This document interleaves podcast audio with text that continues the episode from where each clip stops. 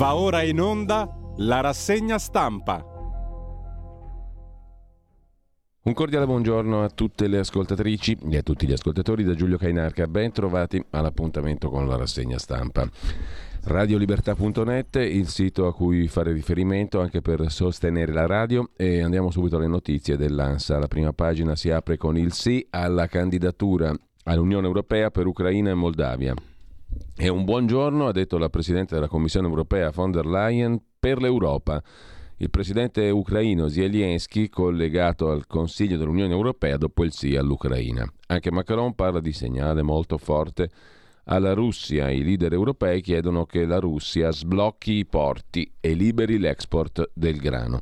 La presidente moldava Maya Sandu dice per noi è un giorno storico. Resta ancora irrisolto il nord dei Balcani e il premier albanese Edi Rama invece è molto irritato perché l'Albania è esclusa dal processo. Per il momento Draghi spinge sul price cap, il tetto al prezzo del gas, un vertice europeo a luglio, a sponda di Macron, l'Olanda non chiude, letta in pressing su Scholz, il cancelliere tedesco. La Germania è intanto in forte difficoltà per i preapprovvigionamenti energetici si rivolge al carbone e innalza l'allarme, il livello di allarme sulla questione energetica. Presto a Kiev aiuti militari degli Stati Uniti per altri 450 milioni di dollari in armi dagli Stati Uniti all'Ucraina e ancora in primo piano eletti i capigruppo di IPF. Cos'è IPF? È Insieme per il Futuro, il partito, il gruppo di Di Maio. Non saremo populisti, piace anche al sindaco di Milano, Beppe Sala Di Maio. In molti ci hanno chiesto di aderire, ha detto Di Maio. La scissione dei 5 Stelle, commenta il segretario del PD, Letta, non ha indebolito il governo. E poi c'è Berlusconi, torno in campo, ha detto Silvio Berlusconi. Tra otto mesi Forza Italia sarà sopra il 20%. Poi ha raccontato una barzelletta a Monza di fianco al sindaco uscente e ricandidato al ballottaggio Dario Allevi. Poi l'ascoltiamo, la barzelletta è un estratto, l'agenzia lapresse.it ce lo offre. Eh, intanto per lo stato di emergenza sulla siccità si parta dal Piemonte. Il governatore Cirio lo chiede. Abbiamo chiesto sette giorni fa, con la Lombardia abbiamo i numeri, lo stato d'emergenza. Le regioni al lavoro sui criteri. Al via un coordinamento tra ministeri e protezione civile. Temperature sempre più bollenti anche nel mare, 4 gradi in più nel Mediterraneo, scrive ancora l'agenzia ANSA in prima pagina, l'udienza sull'assalto a Capitol Hill negli Stati Uniti a inizio anno, il capo del Pentagono si attivò sul ruolo dell'Italia per verificare una voce secondo la quale i satelliti italiani avevano trasferito voti da Trump a Biden. Ne avevamo parlato a suo tempo. E ancora in primo piano 10 ore di lavoro per 280 euro e il no della ragazza diventa virale. Una ragazza che ha messo la sua replica all'offerta di lavoro su TikTok. Non è il primo caso, ma hanno aperto gli occhi, dice la medesima ragazza. Sviene la nuotatrice Alvarez, immagini del soccorso oggi su tutte le prime pagine. L'atleta era svenuta in acqua durante la gara di sincro ai mondiali di nuoto, salvata in extremis dall'allenatrice. Mentre sempre dalla prima pagina dell'ANSA di stamani 56.100 erotti i casi di Covid, 75 vittime, tasso di positività in continua salita al 22,6%. Ieri abbiamo letto qualcosa a proposito di una vaccinazione già pronta per l'autunno, diversa ancora da quelle che si sono finora fatte, praticate. Questionario shock sui disabili a Nettuno, stop alla distribuzione. Si chiedeva tra l'altro nel questionario quanto ti vergogni del tuo familiare disabile. Anche questa è una notizia assai battuta dai quotidiani di oggi dalla Corte Suprema americana sia le armi anche in pubblico, mentre parla, parla il celebre dissidente russo Navalny dalla prigione, qui un regime insopportabile. Faccio parte di un piccolo gruppo di detenuti, qui chiamato Unità, in un'area completamente isolata dal resto della colonia penale. Una prigione dentro una prigione con un regime folle è insopportabile, dice il dissidente russo Navalny. In Sicilia Musumeci è pronto a fare un passo di lato se me lo chiede Meloni. Sono scomodo in una terra che finge di voler cambiare, si è accorto dopo un po' di anni, parecchi anni, il presidente Musumeci. Mentre una notizia positiva libera dopo 17 giorni in carcere l'italiana indagata a Zanzibar. Esito positivo sembra profilarsi per la vicenda giudiziaria di Francesca Scalfari, impegnata in Tanzania insieme al marito Simon Wood nell'imprenditoria alberghiera. Entrambi in carcere dal 7 giugno potranno uscire su cauzione, anche se il caso non è chiuso. Secondo Al Jazeera, dopo il terremoto in Afghanistan, almeno 1500 i morti, scrive l'agenzia ANSA. Sull'agenzia ANSA c'è anche il caso Salvini Rachete, gli atti passano al Senato. Sarà il Senato a valutare se le frasi pubblicate sui social con cui Matteo Salvini tre anni fa definì l'allora comandante della nave Sea-Watch 3, Carola Rachete, sbruffoncella che fa politica sulla pelle di qualche decina di migranti, ricca tedesca fuori legge, Ebbene, il Senato valuterà se queste frasi siano coperte o meno dall'insindacabilità per via del suo ruolo di senatore e ai tempi ministro dell'Interno. Lo ha deciso il Tribunale di Milano che ha recepito una delle questioni preliminari avanzate dall'avvocato di Salvini Claudia Ecker e ha trasmesso al Senato gli atti del processo in cui il leader della Lega è accusato di diffamazione aggravata nei confronti della 34enne attivista pro immigrati Carola Racchete. Sono soddisfatta in quanto è stata accolta la nostra questione, ha commentato il difensore dell'ex ministro dell'interno. Decisione corretta, non così per l'avvocato della racchete Alessandro Gamberini. Dissenso per questa decisione, quelle espressioni nulla avevano a che vedere col ruolo parlamentare di Salvini. In aula è stato ventilato un tentativo di conciliazione. L'ambientalista tedesca, tramite il suo avvocato, ha depositato una memoria manifestando l'intenzione di rimettere la querela nei confronti di Salvini a fronte di una lettera di scuse. Una proposta rimasta in sospeso perché l'avvocato di Salvini, Ecker, non aveva avuto il tempo di illustrarla allo stesso Salvini e poi le parti hanno fatto presente di non credere si possa arrivare a una composizione. Il procedimento giudiziario è nato dopo una querela della comandante della nave armata per salvare i migranti in mare. Tra le dichiarazioni incriminate ci sono anche ricca e viziata comunista, disse di lei, Salvini è criminale tedesca. Poi c'è invece il video 10 ore di lavoro per 280 euro al mese, virale il video della ragazza che dice no a questa proposta oscena. Non è il primo caso, ma hanno aperto gli occhi. Questo è il video virale, giusto appunto, della ragazza che dice no alla proposta di lavoro da 280 euro al mese per 10 ore al giorno. Ed ecco questi famosi screen. Salve, buonasera, ho visto la vostra storia che cercate personale e volevo avere più informazioni. Ciao, di dove sei? Secondigliano, esperienza lavorativa? Sì. Quanti anni hai? 22, perfetto. Sei automunita? Sì, ma vai a piedi essendo che siamo vicinissimi? Ok, fino a qua tutto a posto. Quali sono gli orari? Lunedì, venerdì 9, l'1 e mezza il negozio apre alle 16, però alle 15, 15 e 30 apriamo per le pulizie, fino alle 8, 8 e, me- fino alle 8 e mezza, 9 a volte. Il sabato 9, 8 e mezza se c'è molta gente alle 9 e orario continuato. Io dico, ah, scusami se te lo chiedo invece lo stipendio 70, mi dice. Io dico 280 euro al mese? Sì, va bene, grazie. Comunque non sono interessata. Buona serata, molto educata io. Voi giovani d'oggi non avete proprio voglia di lavorare. Va bene, va bene, così. Noi non abbiamo voglia di lavorare. Allora io dico, cara scusami, ma sono stata gentile nel dirti che non mi interessa perché qualcun altro sicuramente avrebbe usato parole più pesanti ed essendo che hai detto che i giovani d'oggi non hanno voglia di lavorare mi costringe a rispondere così. Secondo te è normale pagare per tutte queste ore 70 euro a settimana, quindi 280 euro al mese? 70 euro a settimana per 10 ore e mezza al giorno per di più sabato così continuato. Non riesco a leggere, meno male che la domenica sarebbe di festa. Lei mi dice perché sapendo che sabato e sabato ci sono più clienti rispetto alla settimana, volevi anche che gli orari fossero come durante la settimana? No, per l'amor di Dio. Qua io ho raccontato la mia esperienza e ho detto che ho lavorato anche in un negozio per 200 euro a settimana e sabato mezza giornata. Mamma è questa miseria. Ti ripeto, ti rispondo così perché tu hai detto che i giovani d'oggi non vogliono lavorare, ma siete voi che non ci fate Posso dire la verità che a me mi hanno rotto le scatole anche questi qua che postano su TikTok, eccetera, che si atteggiano a star eh, dei social media e via dicendo. 70 euro a settimana secondo me sono troppi per questi qui.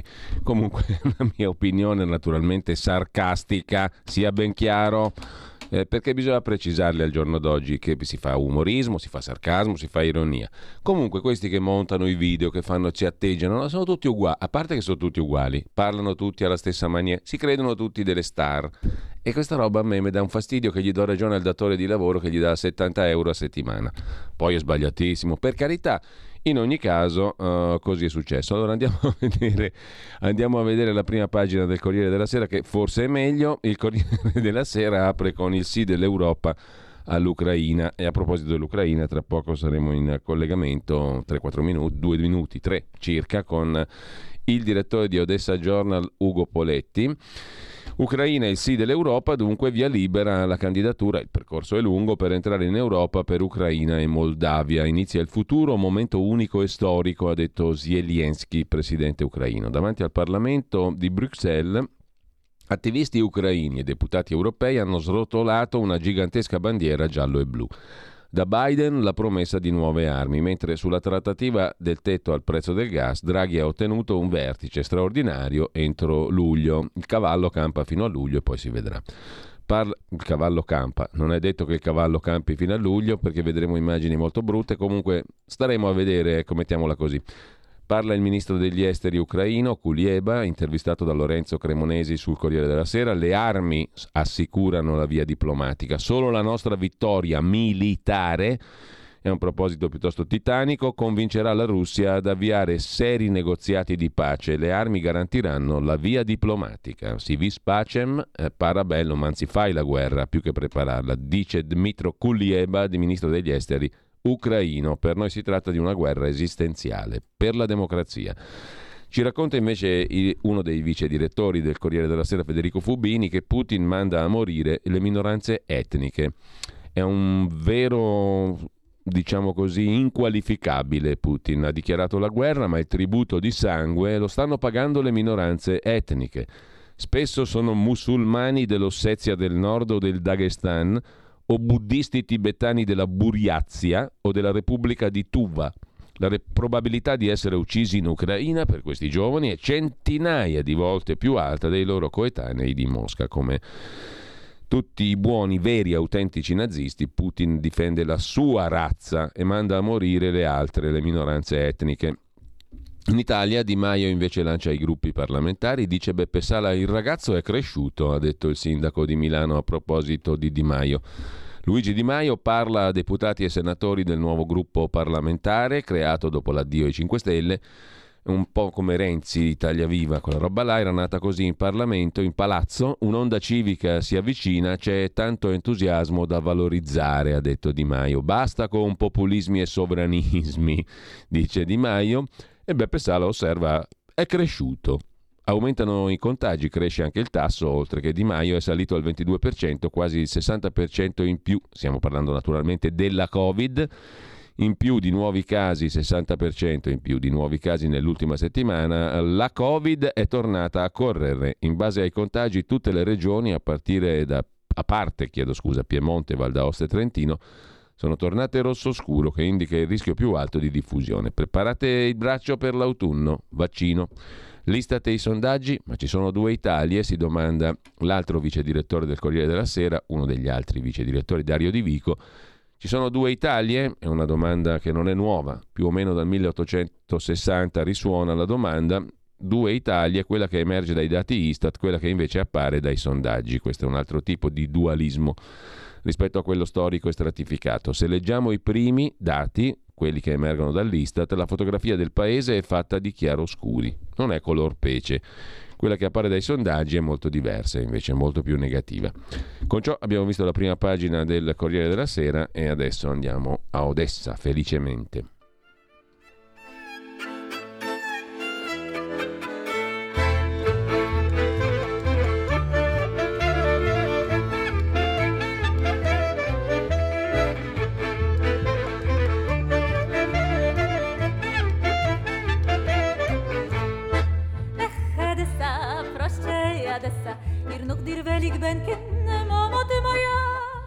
Nel cuore di Odessa, come da titolo del libro di Ugo Poletti che abbiamo il piacere di nuovo di avere con noi. Buongiorno direttore, ti vedo collegato via Skype. Buongiorno, direttore. Nel cuore di Odessa, edito da Rizzoli, 28 giugno in edicola, fisicamente sfogliandolo pagina per pagina, l'orgoglio di una città al centro della storia, ma lo potete prenotare già online. Molto interessante, direttore, sto iniziando a leggerlo con uh, le 300.000 cose che si fanno quotidianamente, ah. però ogni tanto mi prendo il gusto di sfogliare e di leggere il tuo libro, che è molto bello, lo consiglio veramente di cuore, caldamente a tutti gli ascoltatori e alle ascoltatrici, perché è il racconto di una persona che ha vissuto e vive con molta lucidità di sguardo, con partecipazione anche emotiva e sentimentale, ma con eh, una narrazione molto disincantata, molto bella, molto fluida eh, il, il, cuore di una città, giusto appunto, che bene o male abbiamo imparato a conoscere tutti. Non credo che moltissimi la conoscessero prima, perlomeno dettagliatamente, adesso bene o male ne abbiamo sentito parlare tutti, come abbiamo sentito parlare tutti ovviamente di Ucraina. E questa è una testimonianza bella, schietta e, e, utile, utile per chi legge. Non sono tanti secondo me i libri utili da leggere in questo periodo, eh. non sono tantissimi e lo dico proprio spassionatamente da lettore, non ci siamo messi d'accordo, lo dico a beneficio di chi ci segue. e intanto, direttore, a proposito... A proposito di Odessa, la notizia del giorno di oggi su tutti i quotidiani è naturalmente il sì dell'Europa a Ucraina e Moldavia via libera alla candidatura per entrare in Europa. Il percorso è lungo, ma vorrei subito sapere, oltre alle notizie pratiche, mm, cioè com'è, com'è la situazione lì, anche come è stata recepita questa candidatura. Il presidente Zelensky ha detto inizia il futuro, è un momento unico e storico. Ma certamente per loro è molto importante perché eh, c'è moltissimo valore simbolico in questo, l'Ucraina vuole voltare pagina, l'Ucraina non vuole essere, sentirsi più considerata una nazione post-sovietica o ex membro dell'Unione Sovietica o ex regione dell'impero russo, cioè loro vogliono divorziare da questo passato. Tant'è che ehm, non solo ci sono forti pulsioni verso l'Europa, l'Europa rappresenta un punto d'arrivo, l'Europa è il, il, continente più interessante del mondo, è il più ricco, è il più affascinante, è ovvio che l'Ucraina poi che è così vicina all'Europa e è legata alla storia europea, eh, ambisca a farne parte. Eh, teniamo presente che però l'Ucraina per esempio sta rispolverando alcuni percorsi storici assolutamente inediti, eh, per esempio sta rispolverando quello che un tempo era la, l'unione polacco-lituana, cioè i rapporti di intensificazione dei trattati con la Polonia e la Lituania, la fa riportare a un'orbita che ce l'eravamo dimenticata, prima che i russi diventassero i padroni di casa a Kiev, mm. erano i polacchi che dominavano l'Ucraina. Ebbene, gli ucraini stanno eh, rispolverando quelle antiche relazioni storiche, anche perché la Polonia e la Lituania sono stati tra i paesi leader ad aiutarla, quindi questa cosa ha un senso. Però eh, sottolineo il fatto che questa aspirazione a far parte dell'Europa non deve rimanere solo una cosa sentimentale e soltanto una, diciamo, una necessità storica per loro, ma deve trasformarsi anche in un percorso eh, di eh, crescita e modernizzazione del paese.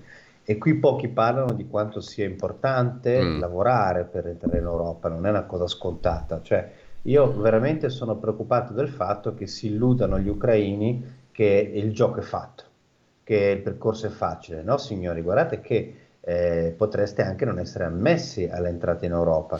Quindi chiarire fin dall'inizio cosa bisogna fare è importante. Per esempio, quella mm. legge di cui abbiamo discusso sì. noi settimana scorsa, liberticida della cultura russa e limita, che limita autori russi, compositori russi, eccetera, eh, e obbliga i canali TV e radio a, a, diciamo, a eh, trasmettere solo in ucraino. E attenzione, queste non sono leggi europee, cioè, in Europa siamo più amanti della libertà, nel senso che se non decidono poi i cittadini cosa ascoltare in radio, cosa leggere. E quindi questa, non c'è nessun paese europeo che proibisce i libri di un altro paese. Questo è in assoluto. Perché nessuno in Europa spiega che tra le, tra le cose eh, nel menu dell'adesione all'Europa c'è anche la, il fatto che l'Europa può dire a un paese queste leggi le devi cancellare. Attenzione, gli ucraini queste cose non se le sono sentite dire. È meglio dirgliele prima che dopo, che poi dopo ci saranno polemiche dolorose e pesanti. Anche perché tra l'altro, come mm, dicevi l'altra volta, direttore, così eh, in questo modo, agendo così, tu fai rivivere quelle tendenze autoritarie dalle quali ti vuoi allontanare sostanzialmente, no? Eh ma sì, perché ci sono due Ucraine, ce n'è, una, c'è un'Ucraina molto bella, è l'Ucraina che ho scelto io, un'Ucraina democratica. Questo è un paese dove veramente gli elettori hanno avuto il potere di eleggere eh, un partito nuovo, un presidente nuovo che si presentava senza addirittura un supporto territoriale. Queste cose in Russia sono impensabili, qui la democrazia esiste. E anche adesso Zelensky ha un'opposizione in Parlamento, quindi esistono queste dinamiche. Questo è un paese dove si può eh, fare impresa, dove moltissimi talentuosi ucraini hanno eh, fatto delle, delle start-up che sono diventate poi importanti in America o quotate nella borsa americana. Quindi è un paese delle possibilità delle opportunità. C'è invece un'altra parte di paese che invece purtroppo per retaggio sovietico, secondo me, hanno assorbito dei valori staliniani, gli scappa il grilletto sulla censura, gli scappa il grilletto sulla eh, coercizione, sull'autoritarismo. Allora bisogna che venga espansa l'arma democratica, liberale, l'arma più europeista, la, l'anima più europeista e eh, Odessa in questo è la città emblematica, perché questa è una città del dialogo, una città dove i russi non sono mai stati considerati un'etnia a parte, dove eh, qui ancora si parla russo, quindi, ma anche si, si, apprezza l'ucraino, per cui eh, questo sarebbe diciamo, l'emblema. Non eh, quel tipo di Ucraina che vuole risolvere i conti con la storia, con la forza. Ormai il popolo ah, capisce, sa dove orientarsi, non ha bisogno di leggi che lo obbligano a dire, anziché spassi, spassiba, che è mm. grazie in russo, diakuyu. Ognuno dica quello che vuole, insomma, a un certo punto ormai i giochi sono fatti e sono chiari. Direttore, ehm, oggi il ministro degli esteri ucraino Kulieba al Corriere della Sera dice che mh, tutto sarà chiaro soltanto con una completa vittoria militare dell'Ucraina sulla Russia. Eh, ecco, questo cosa significa tradotto in parole povere? Significa che come minimo la guerra è molto lunga, significa che è un'illusione, significa che bisognerà comunque addivenire prima o poi a una sorta di negoziato empirico che non... Cons- che non insomma, sono dichiarazioni che si capiscono nel pieno della guerra secondo te o sono dichiarazioni vere?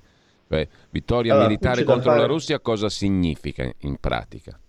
Allora, qui c'è da fare un ragionamento che io mh, credo dovrebbe essere preso come eh, un ragionamento fondamentale nel dibattito italiano, ma io non l'ho ancora visto.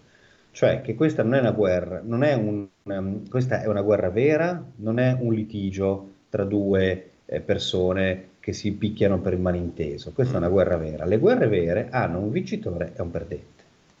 Perché se le guerre vere eh, finiscono con una situazione di congelamento o di compromesso temporaneo, vedi Siria, vedi Afghanistan, eh, vedi Libia, la guerra è permanente e dura decadi.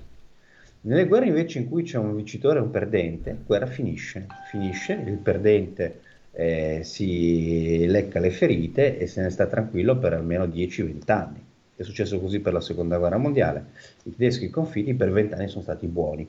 Poi andiamo a rivedere perché poi si sono riarmati. Comunque, ehm, che qui ci deve essere un vincitore e un perdente, perché se no il compromesso che scontenterà una parte, perché il compromesso significa, cari ucraini, lasciate agli russi i territori che avete, che avete perso e facciamo la pace. Attenzione, perché dall'altra parte i russi diranno, bene, abbiamo vinto, e Putin potrà dire al suo popolo, guardate, abbiamo conquistato un pezzo di Ucraina, le nostre truppe sono state vittoriose. Avremmo finito il lavoro se i cattivi occidentali, eh, Stati Uniti ed europei non avessero rifornito di armo, armi gli ucraini. Allora avremmo vinto, il che significa che prepari il popolo russo per una seconda guerra. Ecco perché, da un punto di vista, chi vuole veramente la pace duratura deve pensare molto attentamente al fatto che non possiamo ehm, fare una pace lasciando ai russi l'impressione di aver vinto, che se la sono cavata, che un prossimo attacco sarà sempre vantaggioso per loro, perché se loro attaccano, conquistano e poi devono fare un negoziato e si tengono mm. quello che hanno conquistato, chi li ferma più? Ecco, eh, chiarissimo, questa cosa mentre parlavi mi veniva in mente eh, di un concetto che stavo elaborando prima, mm, all'inizio della nostra conversazione, perché tu alla fine, mm, partendo dal tuo libro, tu stai assistendo a quello che potremmo definire, mutuando il titolo di un vecchissimo film agli, agli, agli albori della storia del cinema, la nascita di una nazione, no? Eh, sì. in senso proprio, perché comunque al di là dell'indipendenza formale che è stata successiva alla fine dell'Unione Sovietica, adesso sta veramente forse nascendo una nazione, no? anche il tuo libro lo testimonia. Sei testimone di un periodo storico molto vivo, molto interessante, pieno di contraddizioni ma estremamente interessante, lo racconti benissimo nel tuo libro. Eh, la nascita di una nazione però appunto significa, non possiamo diciamo trattarla come, eh, un, un, come, dire, come una, una, diatriba tra due stati per un confine eccetera, è qualcosa di molto diverso, no? è un passaggio molto più radicale e importante. È un crogiolo attraverso il quale appunto nasce una nuova entità, una nuova nazione, nuovi costumi. Si entra in Europa, non per dire. E questa cosa però mi ha richiamato un'altra questione. E tu dicevi giustamente prima, ehm, si stenta a capire questo passaggio, che ci deve essere un vincitore e un vinto.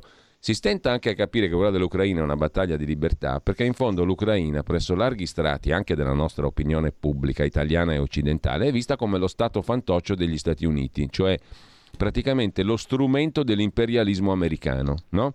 E particolarmente in questo periodo di relativa decli- di sensazione di declino del nostro status socio-economico, delle nostre istituzioni, ehm, cioè l'Europa non gode di ottima salute e, e nemmeno l'Italia in questo momento, quindi la gente si sente l'orizzonte sempre più in, di paure, di timori, ha paura di impoverirsi, vede che l'economia non funziona più come prima, la politica è debole, ci sono una serie di segnali di debolezza e quindi diciamo mh, mm, eh, si tende a interpretare tutto questo come il frutto diciamo, di una manovra no? geopolitica per renderci schiavi, per impoverirci, per ridurci a. E allora quasi quasi Putin diventa quello che si oppone a questa globalizzazione mostruosa e che rende sempre più poveri, no? L'ho detta un po' brutale, un po' così alla grossolana, però ho l'idea che per una serie di motivi, questi compresi, diventa difficile anche per gli italiani e per gli occidentali e per gli europei, non pochi, non pochi, non tutti ovviamente, però i sondaggi questo ci dicono in buona parte, una buona metà della popolazione dice ma in fondo sto Putin non c'ha mica tanto torto, perché alla fine tutto viene visto come una guerra non tra ucraini e russi, ma tra Stati Uniti e Russia sostanzialmente, con dietro la Cina e tutto il resto del mondo che in larga parte si è opposto alla, a, agli Stati Uniti no? e che ha preso in, in, pratica le difese di Putin, o no? Ma allora, eh, il tema è molto bello, affascinante, infatti io eh, non potevo parlarne tanto in televisione o in radio perché eh, eh, l'attualità ci obbligava purtroppo a commentare le cose immediate. Sul libro ho cercato di dare spazio a eh. questo tema. Direi eh, una cosa, certamente in paesi che eh, come in Europa stanno patendo, stiamo soffrendo economicamente e poi soprattutto siamo paesi che hanno perso speranza nel futuro, non abbiamo tanto ottimismo perché eh, vuoi la componente demografica, vuoi il, il modo, l'andamento dell'economia non, non, ci lascia molte prospettive. Quindi si, si è sempre alla ricerca di qualche colpevole e ovviamente eh, quelle frange della popolazione che da sempre sono un po' anti-americane in questo momento furoreggiano ed è facile trovare in Putin un improbabile eroe, eh, un punto di riferimento perché lui certo tende a sovvertire l'ordine mondiale, l'ordine mondiale è quello della Pax americana, quindi chi è insoddisfatto dell'attualità forse trova una scorciatoia di pensiero mm. e abbiamo Putin come mito. Poi andiamo a... perché manca una spiegazione dei fatti, manca una spiegazione degli eventi, qui bisognerebbe fare un dibattito più serio. Per quanto riguarda gli ucraini burattini degli americani, attenzione, eh, eh, non possiamo negare che ci siano influenze della politica estera nella eh, costruzione dell'Ucraina, cioè fin dall'inizio, quando eh, si spappolò l'Unione Sovietica e questi paesi iniziarono a eh, separarsi, era un'occasione d'oro per la politica estera americana trovare il sistema di influenzare e di aumentare il divaricamento tra Ucraina e Russia. Era un'occasione perché questo significava indebolire il sistema, l'ex sistema sovietico, significava indebolire il sistema di potere della Russia. Non possiamo negarlo. Però Attenzione, guardiamo un po' anche la storia dell'Italia. A me piace quando non, c'è un fenomeno complesso andare a cercare riferimenti storici passati. E mi sono detto, ma scusate, ma quando abbiamo costruito noi la, eh, l'unità d'Italia, quindi l'identità del popolo italiano che non esisteva, non esisteva un popolo italiano, eh, il popolo italiano eh, era suddiviso in diversi regni, eh, al nord c'era soprattutto l'Austria-Ungheria a sud c'era il Regno di Napoli, nel centro c'era lo Stato Pontificio, non esisteva un popolo italiano unico. Ci siamo, qualcuno ci ha creduto e l'abbiamo fatto, come gli ucraini adesso stanno crescendo e si stanno qualificando come identità di popolo. Ebbene, anche ai nostri tempi c'era l'America, che non era l'America, erano la Francia e l'Inghilterra, cioè le grandi potenze che gestivano il mondo erano in primis l'Inghilterra, in secundis la Francia e anche loro hanno aiutato gli italiani a creare la loro indipendenza. Perché? Perché faceva comodo ai francesi ridurre il potere dell'impero austriaco che dominava la Lombardia e il Veneto. Per quello i francesi ci hanno aiutato. Cosa eravamo noi italiani? I burattini dei francesi? Dal punto di vista dei francesi forse sì, ma noi, per noi è stato utile. E quando eh, Garibaldi ha eh, sconfitto il regno borbonico, io mi sono chiesto, quando ero eh, al liceo, come ha fatto eh, Garibaldi con due navi mercantili disarmate ad arrivare fino in Sicilia, a Marsala, senza essere affondato la flotta borbonica. Lo chiedevo ai miei insegnanti di storia, non sapevano niente, erano disperate perché facevo sempre domande un po' strane. E poi l'ho scoperto, la flotta eh, inglese scortava i mercantili eh, di Garibaldi e impedì che fossero eh, affondati dalla flotta borbonica. Perché? Perché anche gli inglesi faceva comodo che gli italiani togliessero dal gioco del Mediterraneo il Regno di Napoli che era un competitor. Allora eravamo anche noi burattini di Francia e, e Inghilterra, ma ci ha fatto comodo e abbiamo usato questa cosa. Lo stesso stanno facendo gli ucraini. Anzi, Zelensky comincia a essere un po' antipatico, infatti Biden ne parla male, gli fanno, fanno, un po' di battibecchi, l'abbiamo visto, perché sì. ucraini stanno facendo di testa loro, non stanno obbedendo, non sono dei burattini, vogliono le armi ma poi vogliono fare un po' di testa loro.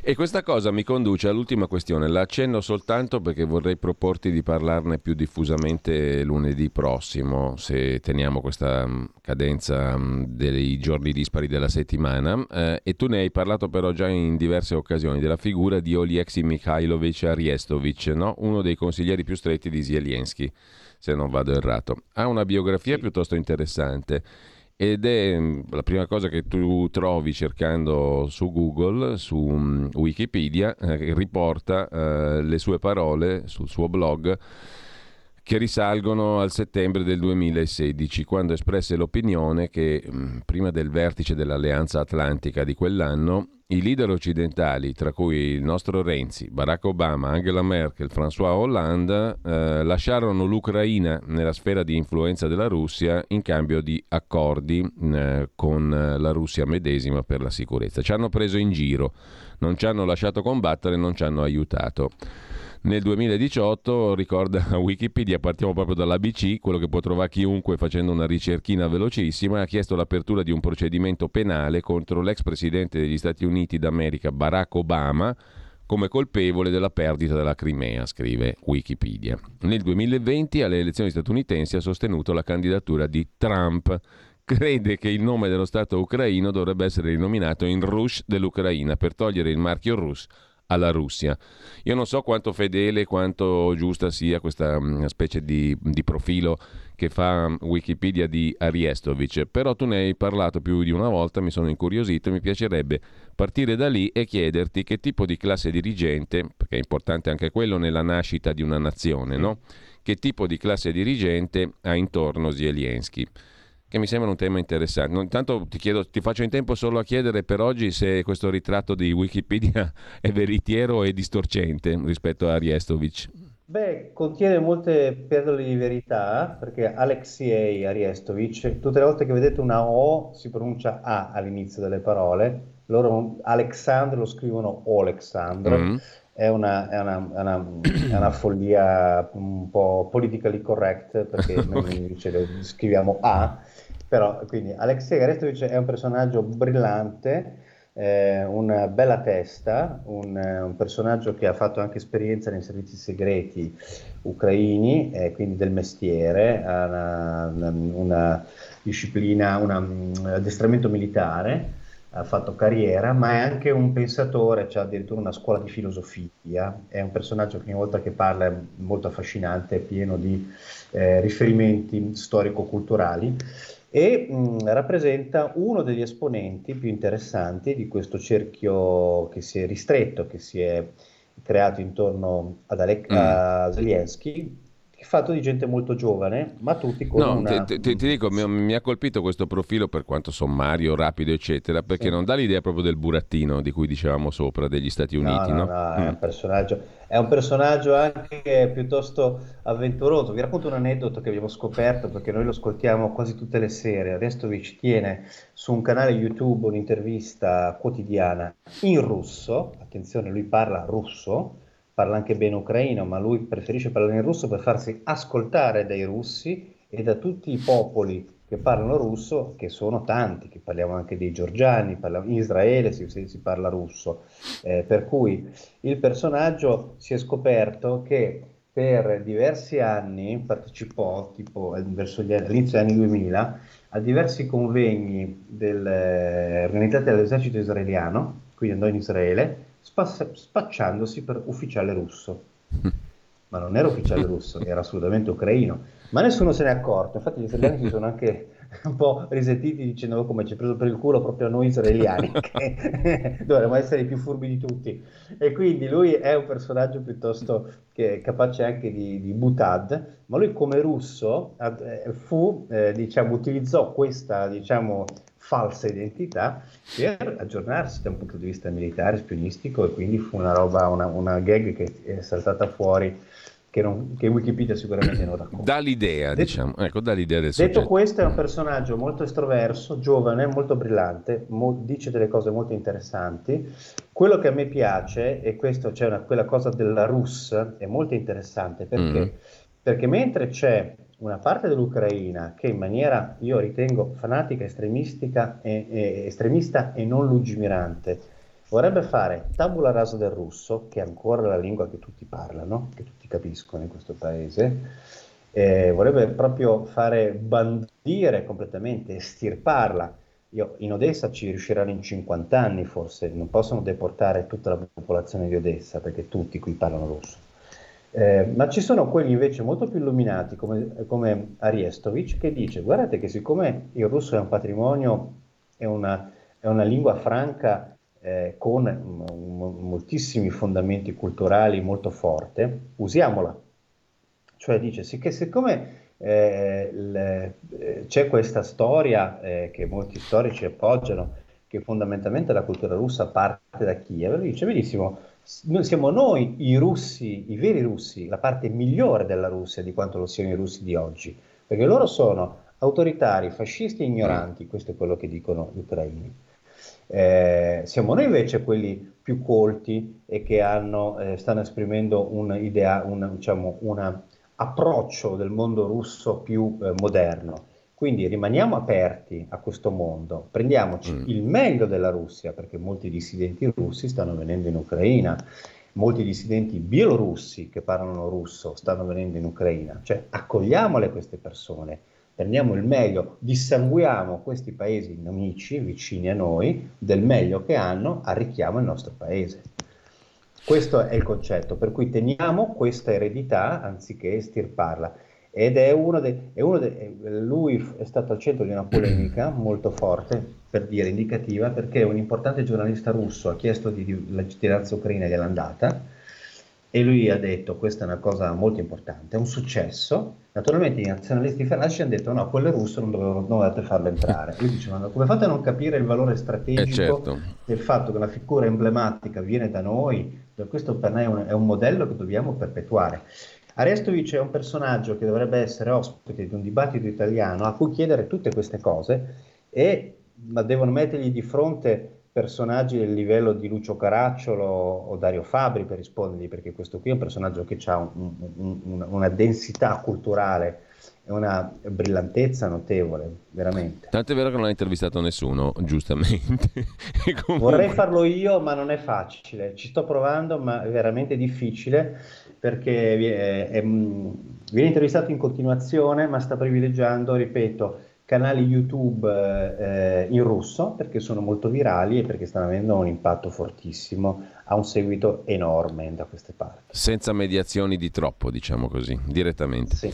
Allora, ehm, Ti ringrazio davvero, direttore, per questa chiacchierata, come sempre. Eh, e benissimo, ci diamo appuntamento allora ecco, a lunedì. Attenzione, mm. io lunedì che sono succede? in viaggio per venire in Italia e ah, quindi benissimo. lunedì non posso. Senti, vieni a trovarci, vengo, vieni a trovarci vengo negli a studi. Milano e spero di trova- venirti a trovare.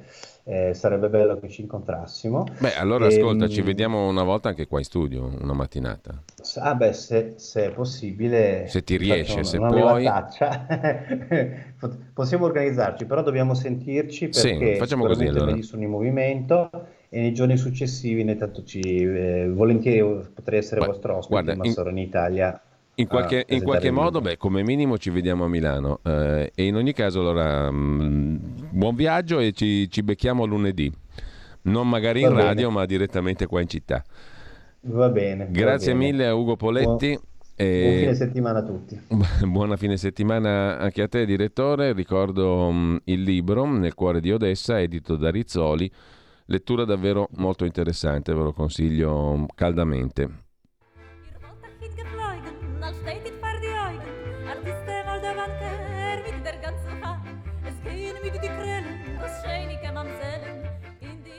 Ed eccoci qua di nuovo alla rassegna stampa di stamani, eravamo al Corriere, andiamo a Repubblica, Unione Europea, un recovery plan per il gas. Roma e Parigi propongono un piano di aiuti per contrastare l'aumento dell'energia, un vertice speciale a luglio. Serve un tetto ai prezzi, insiste il premier italiano Draghi. L'Unione Europea vara nuove forniture di armi a Kiev. Di spalla Enrico Letta, è prematuro parlare di Di Maio nel nostro partito, cioè nel PD ma dialogo con tutti. Il cardinale Zuppi, la Chiesa e Draghi sono alleati contro la crisi, anche questa è una frase politicamente interessante.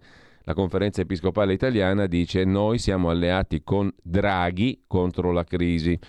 E poi c'è il re di TikTok, non è il figlio di Bocassa, questo che vedete in prima pagina su Repubblica, ma è Kabilame, il re di TikTok da vent'anni aspetto di diventare italiano e Repubblica naturalmente utilizza questa foto per un sondaggio sullo Ius Scole. Cittadinanza a chi studia qui, ok dagli elettori di Lega e Fratelli d'Italia, che sono molto più avanti dei loro stupidi capi partito, cioè Salvini e Meloni. Gli elettori sono molto più avanti e molto più progressivi e progressisti. Il re di TikTok è un ragazzo che furoreggia centinaio di 42 milioni, 142 milioni circa di, di followers, si dice così, su TikTok, giusto appunto. E sempre dalla prima pagina di Repubblica finiremo nell'arem con le trans, scrive Natalia Aspesi, si chiude per ora l'appassionato dibattito femminista su quanto sia giusto includere le trans nel genere femminile. Natalia Aspesi è una femminista all'antica, diciamo, non, non è tanto incline a simpatizzare per questi qua troppo filotrans, diciamo così ed è stata anche criticata da svariate sue lettrici per questo mm, oscurantismo, diciamo, questo vecchionismo ideologico che le rimproverano. Mentre la stampa di Torino apre la sua prima pagina Scusate, ma ogni tanto l'ironia tracima anche non volendo. Però l'Aspesi è divertente quando risponde a queste qui, eh? cioè va giù proprio col falciotto, come si diceva una volta nelle campagne lombarde. Eh, L'Unione Europea e le porte aperte all'Ucraina, Cingolani, il ministro della transizione ecologica, una parola che mette i brividi a pronunciarla insieme con l'aggettivo, la transizione.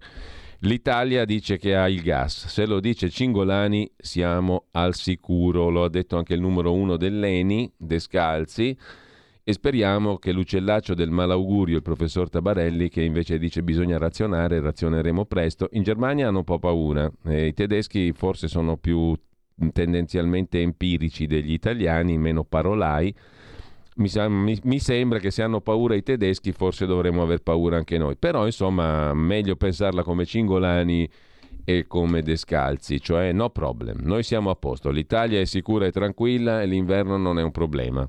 Ci vediamo il prossimo inverno per vedere com'è andata. Scissione di Di Maio per 6 italiani su 10 è il colpo di grazia ai 5 Stelle, è il sondaggio di Alessandra Ghisleri. E poi l'intervista a Brunetta. Il governo è forte e Conte non scherzi con me. La nave va, dice Renato Brunetta, il ministro per la pubblica amministrazione.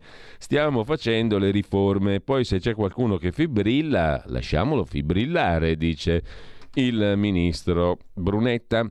E sempre dalla prima pagina della stampa, Zuppi, alleato di Draghi, il presidente della conferenza episcopale italiana, prevede tuttavia la crisi. 6 milioni di poveri, ma la politica sia unita.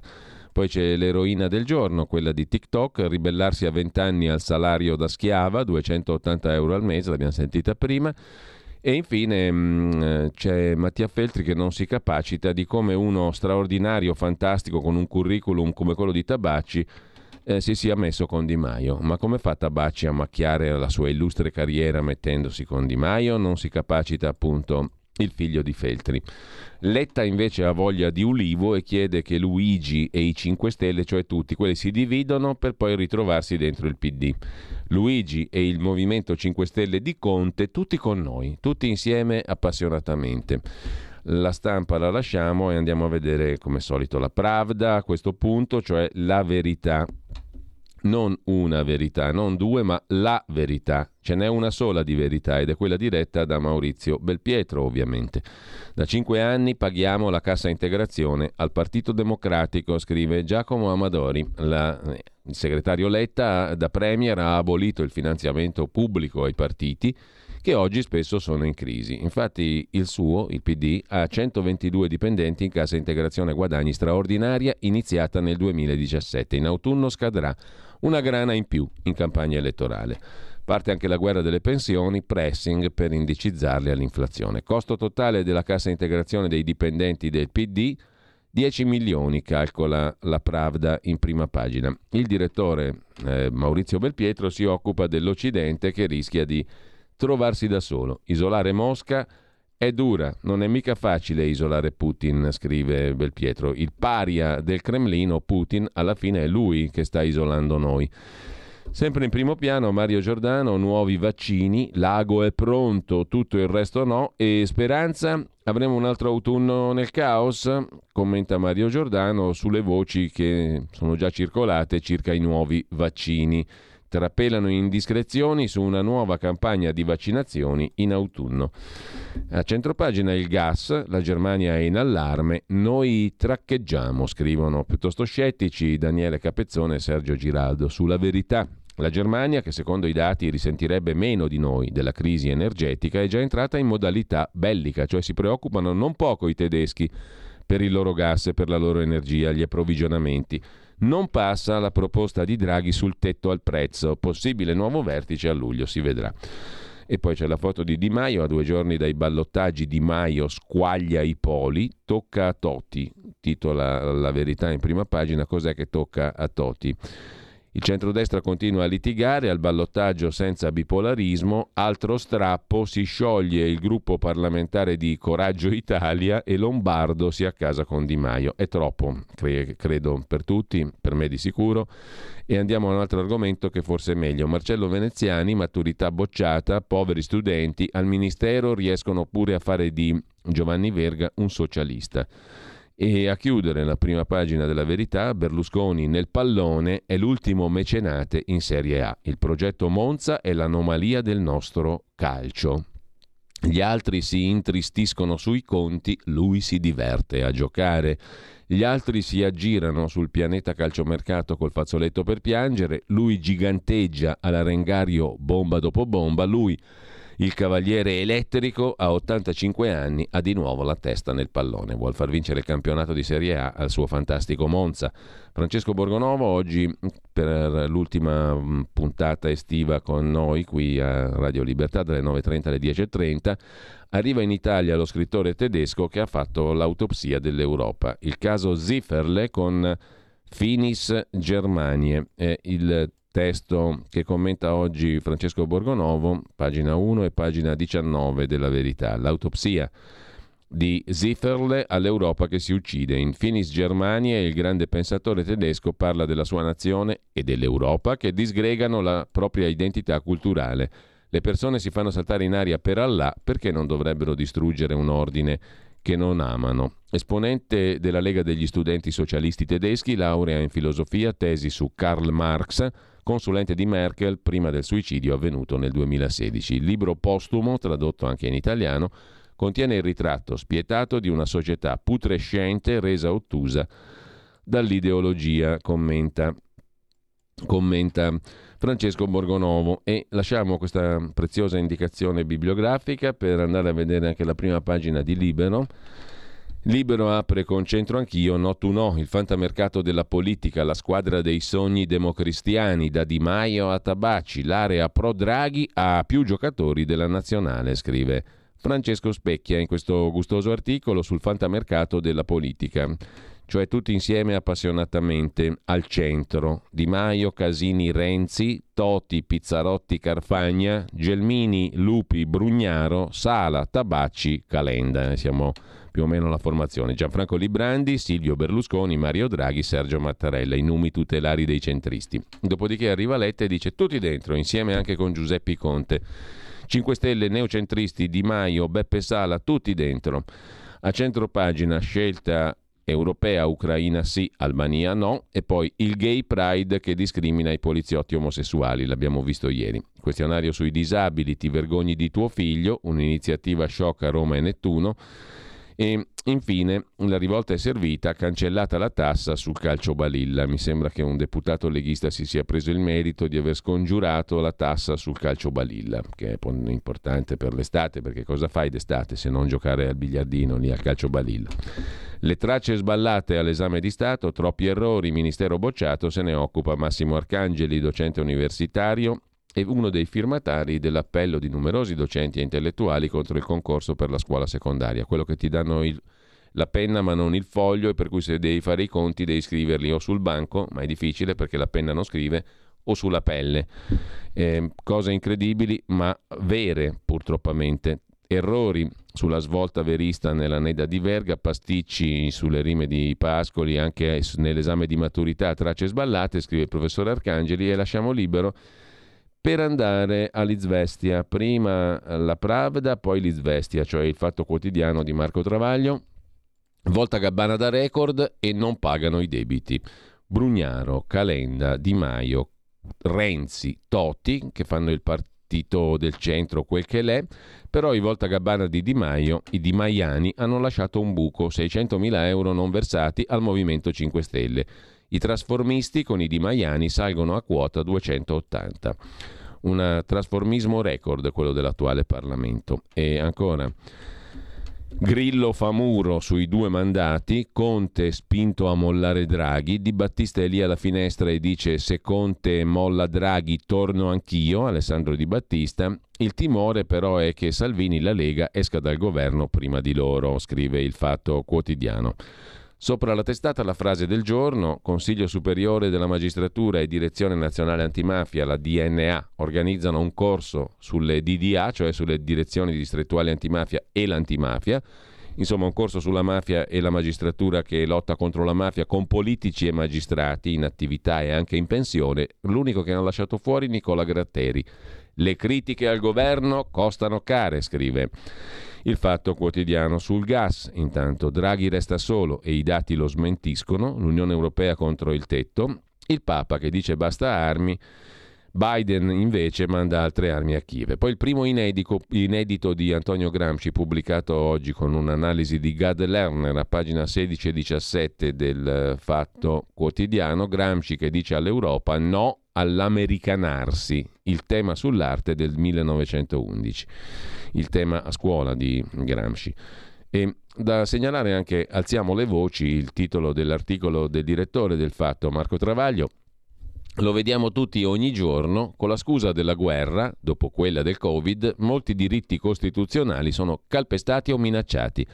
Oltre alla democrazia parlamentare e alla pace, è sotto attacco l'unica ragione sociale del fatto, cioè la libertà di espressione e di informazione.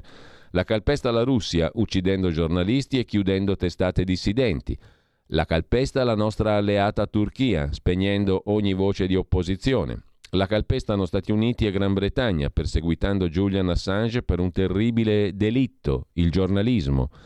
In Italia la censura impiega armi più subdole, all'apparenza innocue, ma altrettanto efficaci contro il dissenso. L'agonia pubblica e le liste di proscrizione fabbricate dai servizi e poi rivedute e corrette da grandi quotidiani. Sempre più spesso, interpellando intellettuali dissenzienti, ci capita di sentirci rispondere che preferiscono tacere per non finire linciati sui media con tanto di fotosegnaletica o per non avere noie da università e editori. Anche il fatto, per avere osato ricostruire la storia della guerra civile ucraina culminata il 24 febbraio nell'aggressione criminale di Putin e ricordare l'articolo 11, è finito nel tritacarne dei putiniani. Qualche lettore è rimasto disorientato, scrive Travaglio, come se un quotidiano che non ha mai preso un euro dallo Stato italiano potesse vendersi al regime russo, su cui in 13 anni non ha mai scritto una parola se non di condanna. Ora purtroppo i fatti confermano ciò che nelle prime settimane scrivevamo quasi da soli, sempre offrendo un ventaglio polifonico di opinioni diverse. E molti nostri calunniatori pubblicano analisi simili alle nostre sull'esigenza di salvare il salvabile dell'Ucraina con un ragionevole compromesso che porti a una pace duratura. Intanto, scrive Travaglio, le conseguenze economiche della guerra si fanno sentire per tutti. Molti lettori ci scrivono allarmati dai costi dell'energia e della vita, perciò abbiamo studiato un'offerta di abbonamento scontata, ma anche noi, non avendo santi in paradiso, subiamo i rincari della carta e la crisi delle edicole. Perciò ci appelliamo alla nostra comunità di lettori, ci sostenga con l'abbonamento o con l'acquisto quotidiano.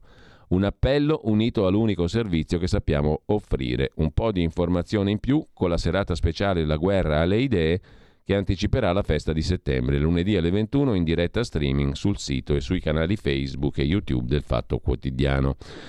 Con ciò lasciamo anche il fatto di Marco Travaglio e andiamo velocemente a vedere la prima pagina di Avvenire. Il quotidiano cattolico apre con le porte aperte a Kiev, ma anche ricordando i 77 anni li ha compiuti domenica di Aung San Suu Kyi, la già presidente per poco purtroppo della Birmania è tornata in cella. Domenica ha compiuto gli anni, l'hanno rimessa in galera. 77 anni che sfidano la violenza, scrive Avvenire in prima pagina. Tanto non gliene frega niente a nessuno di Aung San Suu Kyi anche perché non ha avuto mm, come dire, la prontezza di rispondere ai diktat, ad alcuni diktat del politicamente corretto internazionale, mm, senza entrare nel dettaglio, a fronte però di una situazione di oggettiva difficoltà, di, anzi di oggettivo scandalo per, per, nella quale ancora stanno eh, le minoranze musulmane dei Rohingya nel suo paese. Non era facile probabilmente gestire quella questione in un regime dominato dai militari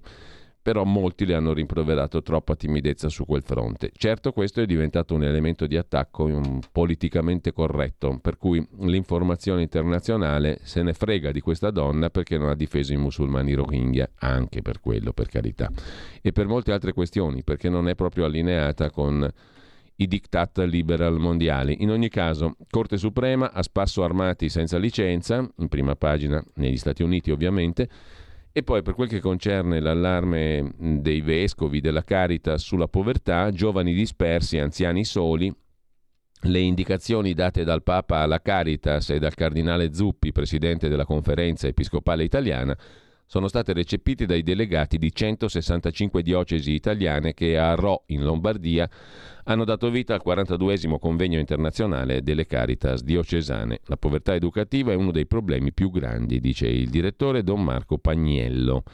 Infine, indagine della CEI, prevenzione degli abusi sui minorenni nella Chiesa prendono forma le cinque linee di azione della Conferenza Episcopale Italiana per contrastare gli abusi sui minori, l'avvio del primo report ieri sulle attività dei servizi diocesani e dei centri di ascolto e di tutela. Le altre prime pagine tra pochissimo.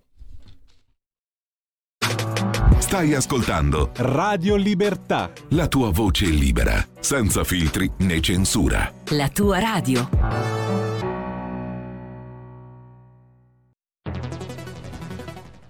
La radio è sempre di più ovunque. Io la radio la ascolto in auto con tutti i nuovi programmi, perché ho la radio DAB. E tu? Io al lavoro ascolto la radio dal mio computer. E tu? Io a casa l'ascolto dalla mia TV. E tu? Io l'ascolto dal mio telefonino, con Radio Player, l'app delle radio italiane. E tu? Io la radio l'ascolto con lo smart speaker. Oggi 35 milioni di italiani ascoltano la radio così. E tu?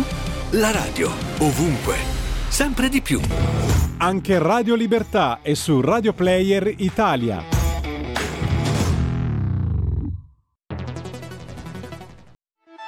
Stai ascoltando Radio Libertà, la tua voce libera, senza filtri né censure, la tua radio.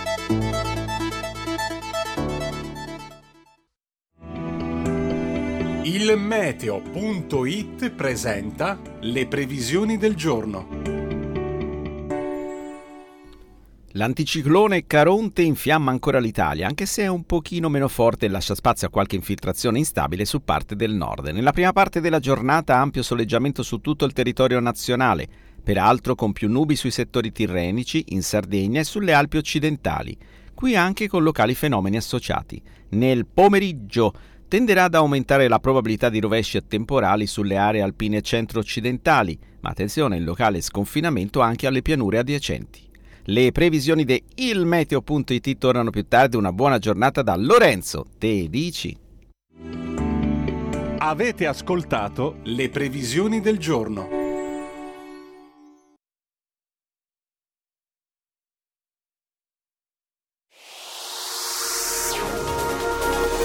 Exclusive Dance Chart. Exclusive Dance Chart. Ciao belli, sono Max Martinelli. Con la DJ Isabi vi aspetto per farvi fare tanti saltelli con la Exclusive Dance Chart, la classifica dance nazionale. Dalle 23 il sabato, se avete voglia di dance, vi aspetto con la Exclusive Dance Chart. Tanti saltelli con la B e il Martinelli. Exclusive Dance Chart.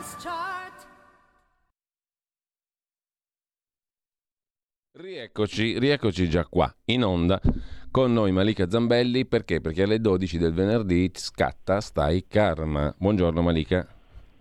Ciao Giulio, buongiorno, buongiorno a tutti. Eh. E allora, come stai? Bene, bene, grazie. Tu, tutto bene?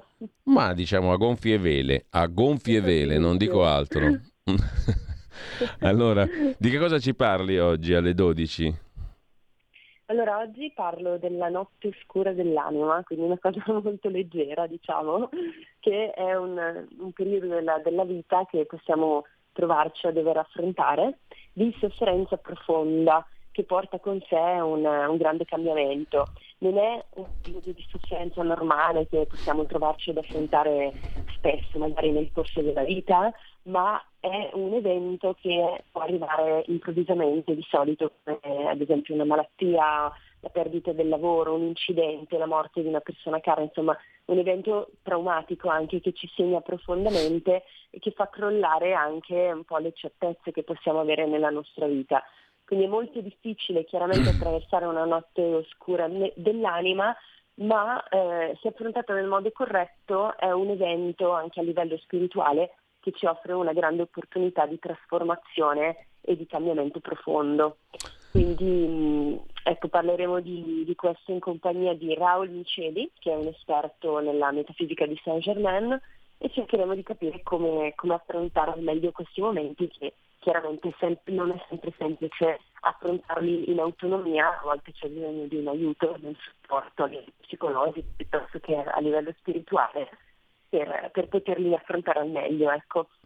Ex malo bonum, mi pare fosse Sant'Agostino, comunque ricorriamo al latinorum, dal male viene il bene talora, talvolta, non è sempre così, però insomma può esserlo. Esatto, esatto, mm. se lo si affronta nel modo giusto sì, bisogna cercare di non sprofondare ancora di più dentro noi stessi, ma affrontarli e una rinascita. Bene, allora grazie a Malika Zambelli, bel tema e appuntamento alle grazie, ore 12. Alle ore 12. Eh, intanto, brevissimamente, alle ore 9.30 il professor Antonio Latrippa che si è ritirato sui monti del lago di Como per scrivere un saggio del quale ci parlerà eh, nella rubrica Il mangiato immaginario. Dopodiché abbiamo alle 10.30, adesso sfogliamo il tutto, abbiamo alle 10.30, 10.40 oltre la pagina con Pierluigi Pellegrin per scoprire chi sono i suoi ospiti andate sulla pagina Facebook della radio, così scoprite anche tutto il resto. Punto e basta. Adesso torniamo ai quotidiani di oggi. Eh, in primo piano sul domani di Carlo De Benedetti, ci arriviamo subito.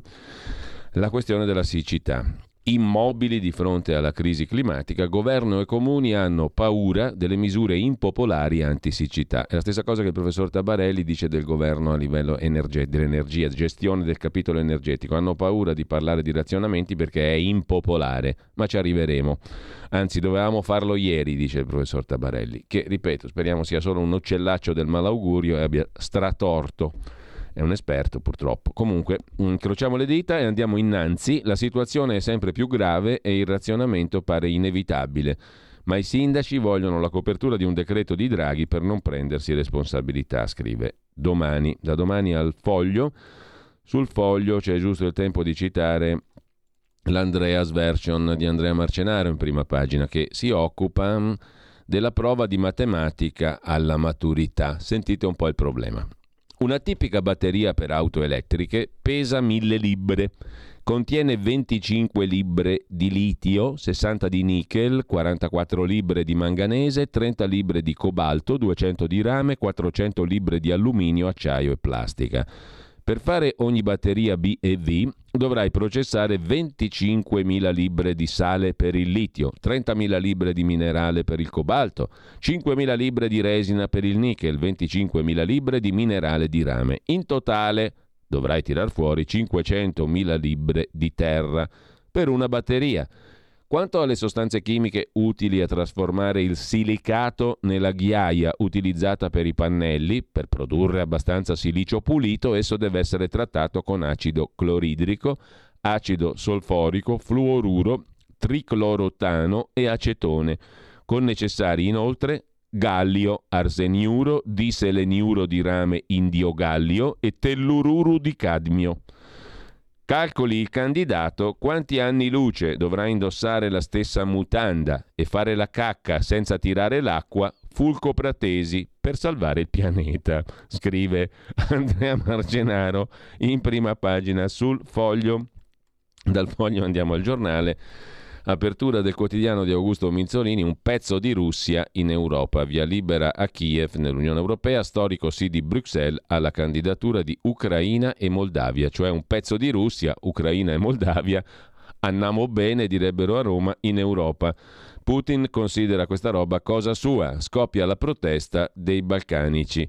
Vertice per il tetto del gas, Biden riarma Zelensky e poi in prima pagina sul giornale, primi rubinetti chiusi. Le regioni invocano lo stato d'emergenza siccità e lavorano sui criteri che, mm, la, con la protezione civile per predisporre un DPCM da trasmettere al governo. Per affrontare la questione, il Piemonte chiede di essere il primo a ricevere ristori, ma sindaci e governatori chiudono già i rubinetti. Di Maio affossa i conti del movimento, Luigi Di Maio lascia in mutande, non quelle di Fulco Pratesi, Giuseppe Conte, la scissione grillina svuota le casse del movimento e costringe il capo politico Conte al taglio di spese inutili e consulenze. La prima consulenza in odore di sforbiciata è quella tra il movimento e la società di Beppe Grillo SRL.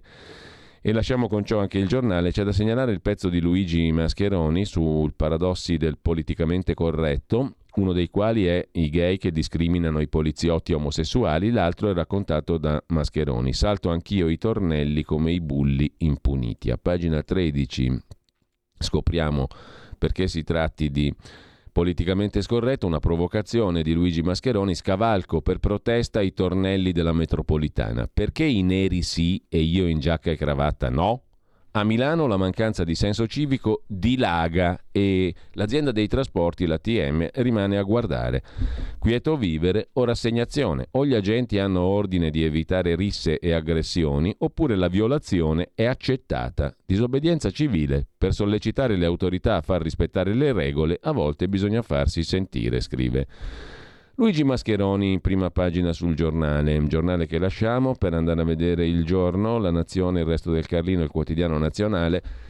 Titolo d'apertura ci mancava solo la guerra per l'acqua, il Po è a secco, agricoltura in ginocchio, ma sindaci e autorità del lago di Garda rifiutano di aprire i rubinetti del lago per aiutare il fiume. Comune e regioni danno una stretta, arrivano ordinanze col divieto di innaffiare gli orti, riempire le piscine e anche lavare le auto. Siamo il paese dell'emergenza e dell'inerzia. Scrive Massimo Donelli su questo tema. Se vi foste persi la bellissima intervista a Erasmo De Angelis, segretario dell'autorità di bacino dell'Italia centrale pubblicata ieri, il suggerimento è di recuperarla su quotidiano.net.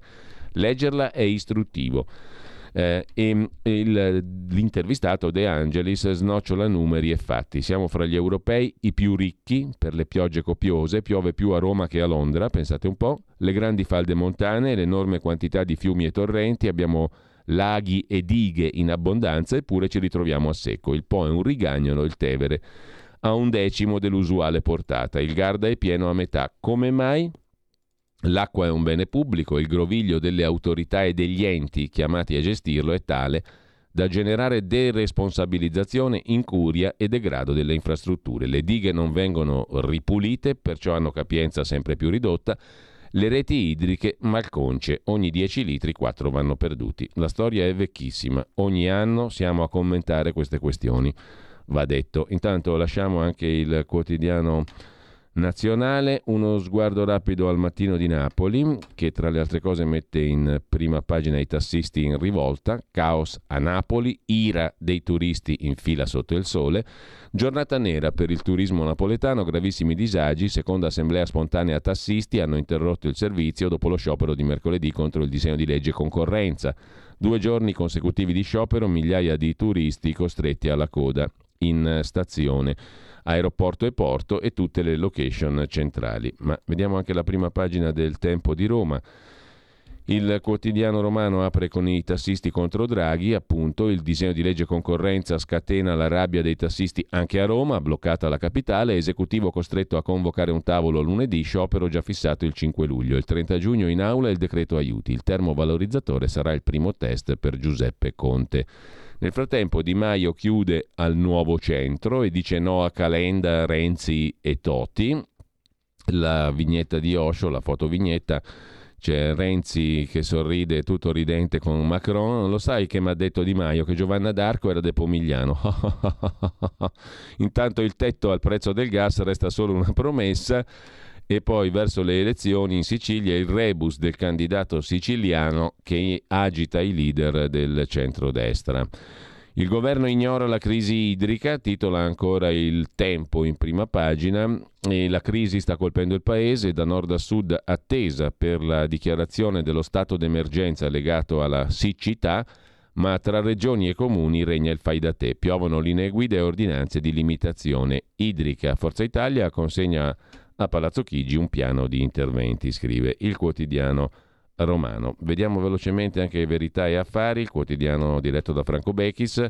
Banche, cedute anche le BCC, all'esame un disegno di legge per dare alla Banca Centrale Europea il controllo sugli ultimi istituti di credito del territorio rimasti in Italia.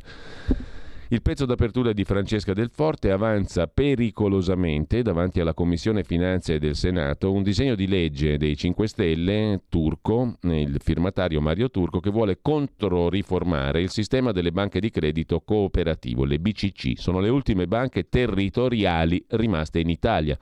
Con la sola opposizione di Italia Viva e della Lega, in quella commissione guidata da Alberto Bagnai, la controriforma eleverebbe le BCC a banche significant, che quindi finirebbero sotto la vigilanza diretta della Banca Centrale Europea, come altri 160 istituti bancari già finiti sotto quell'ombrello in Italia e in Europa.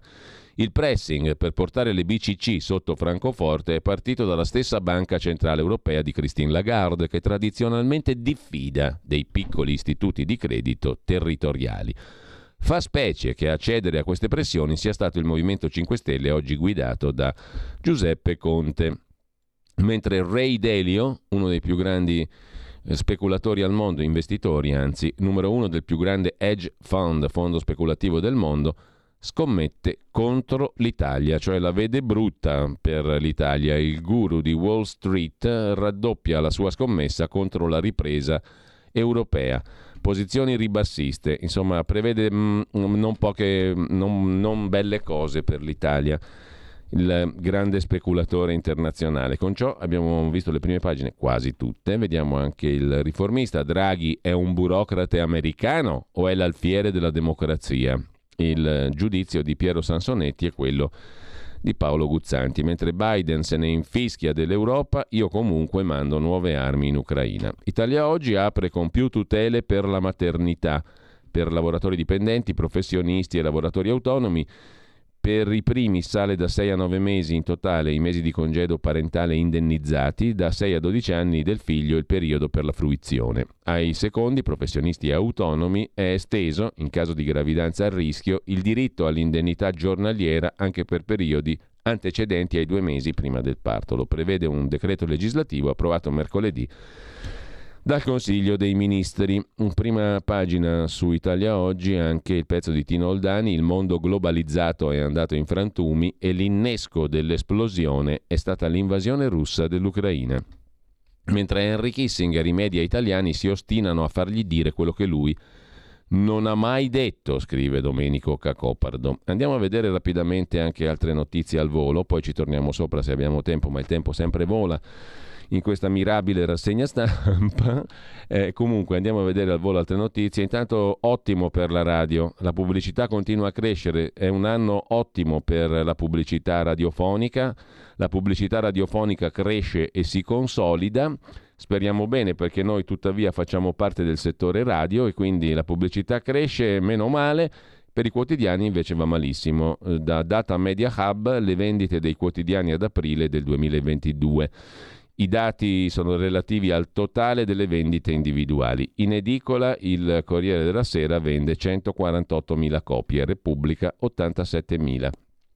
E bisogna fare affidamento un po' sul digitale per arrivare a un totale di circa 230.000 copie per il Corriere della Sera, 130.000 per Repubblica. Perdono tutti i quotidiani, compresa Italia Oggi, compresa compresi gli altri, tutti quanti, mh, mm, la peggior performance anzi è di Italia Oggi, perde il 5,5% rispetto a marzo, un terzo delle copie rispetto al mese corrispondente dell'anno precedente. Per quanto riguarda la verità, nell'aprile del 2021 35.000 copie, nell'aprile del 2022 siamo rimasti lì, 35.000 copie, 200 in più, poca roba in più quasi tutti perdono, perdono copie, anzi tutti perdono copie, e continuano, sì, per meglio dire, a perdere copie perché ehm, negli ultimi dieci anni non si è fatto che perdere copie.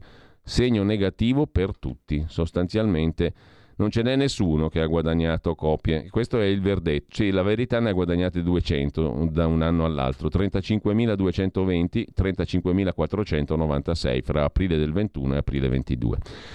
Intanto Roberto Calderoli racconta a 7 del Corriere della Sera il tumore mi ha cambiato, adesso prego ogni giorno. Si è ammalato dieci anni fa. Prima del secondo intervento, che durò 14 ore, feci un assegno circolare con tutti i miei risparmi per mia moglie. Ho ancora la matrice nel portafoglio. Non rifarei più molte cose, dice Calderoli.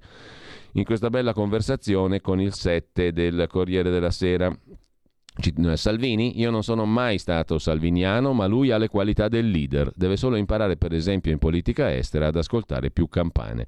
Le manca Umberto Bossi? domanda il 7. Mi manca dal punto di vista umano e politico. Ho imparato tantissimo da lui, la sua genialità non ce l'ha nessuno. Poi magari ci torniamo sopra, intanto tra le risaie del pavese, stop ai diserbanti, perché tanto qua tutto sta morendo. Un viaggio lo compie l'AGI, Agenzia Italia, nella provincia di Pavia, che assieme a quelle di Novara e Vercelli produce il 50% del riso europeo. Tra dieci giorni non ci sarà più acqua, è inutile spendere per disinfestare. Stop ai diserbanti, sta morendo tutto. Su avvenire la stessa questione, la terra è polvere, gli insetti prolificano, il grande fiume Po è sempre più salato, scattano nuove ordinanze di governatori e sindaci, previsti la chiusura delle fontane, il divieto di lavaggio delle automobili, stop all'erogazione di acqua potabile di notte nei comuni più a rischio.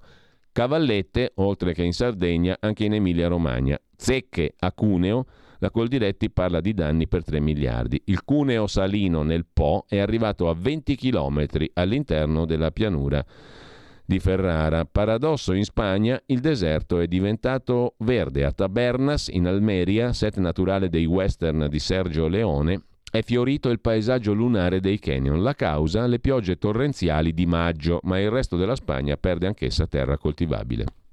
Sul Corriere della Sera Meritoriamente si ricorda un Zhang Zuci trasferita a 77 anni dagli arresti domiciliari al carcere in cella di isolamento. I suoi collaboratori dicono lei è serena e forte.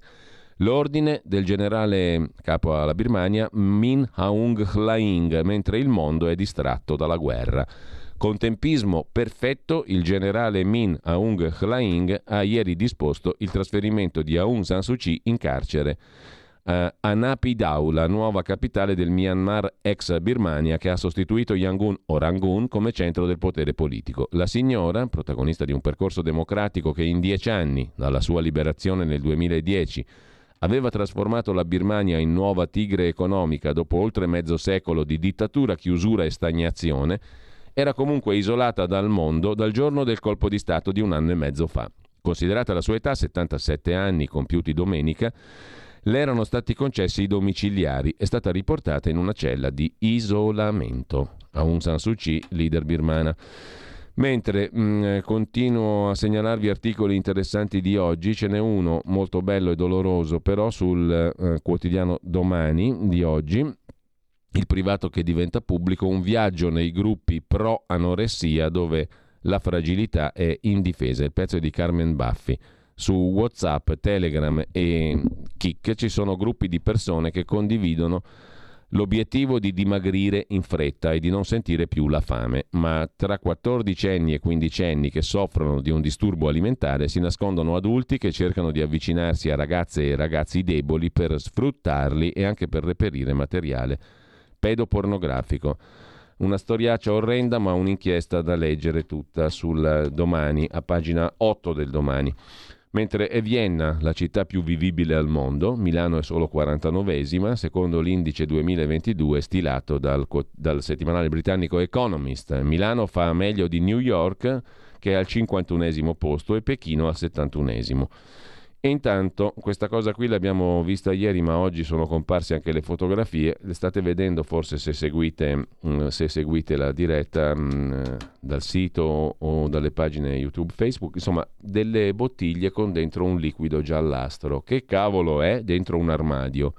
Non ci arrivereste mai se non lo sapete. È la pipì di un giudice.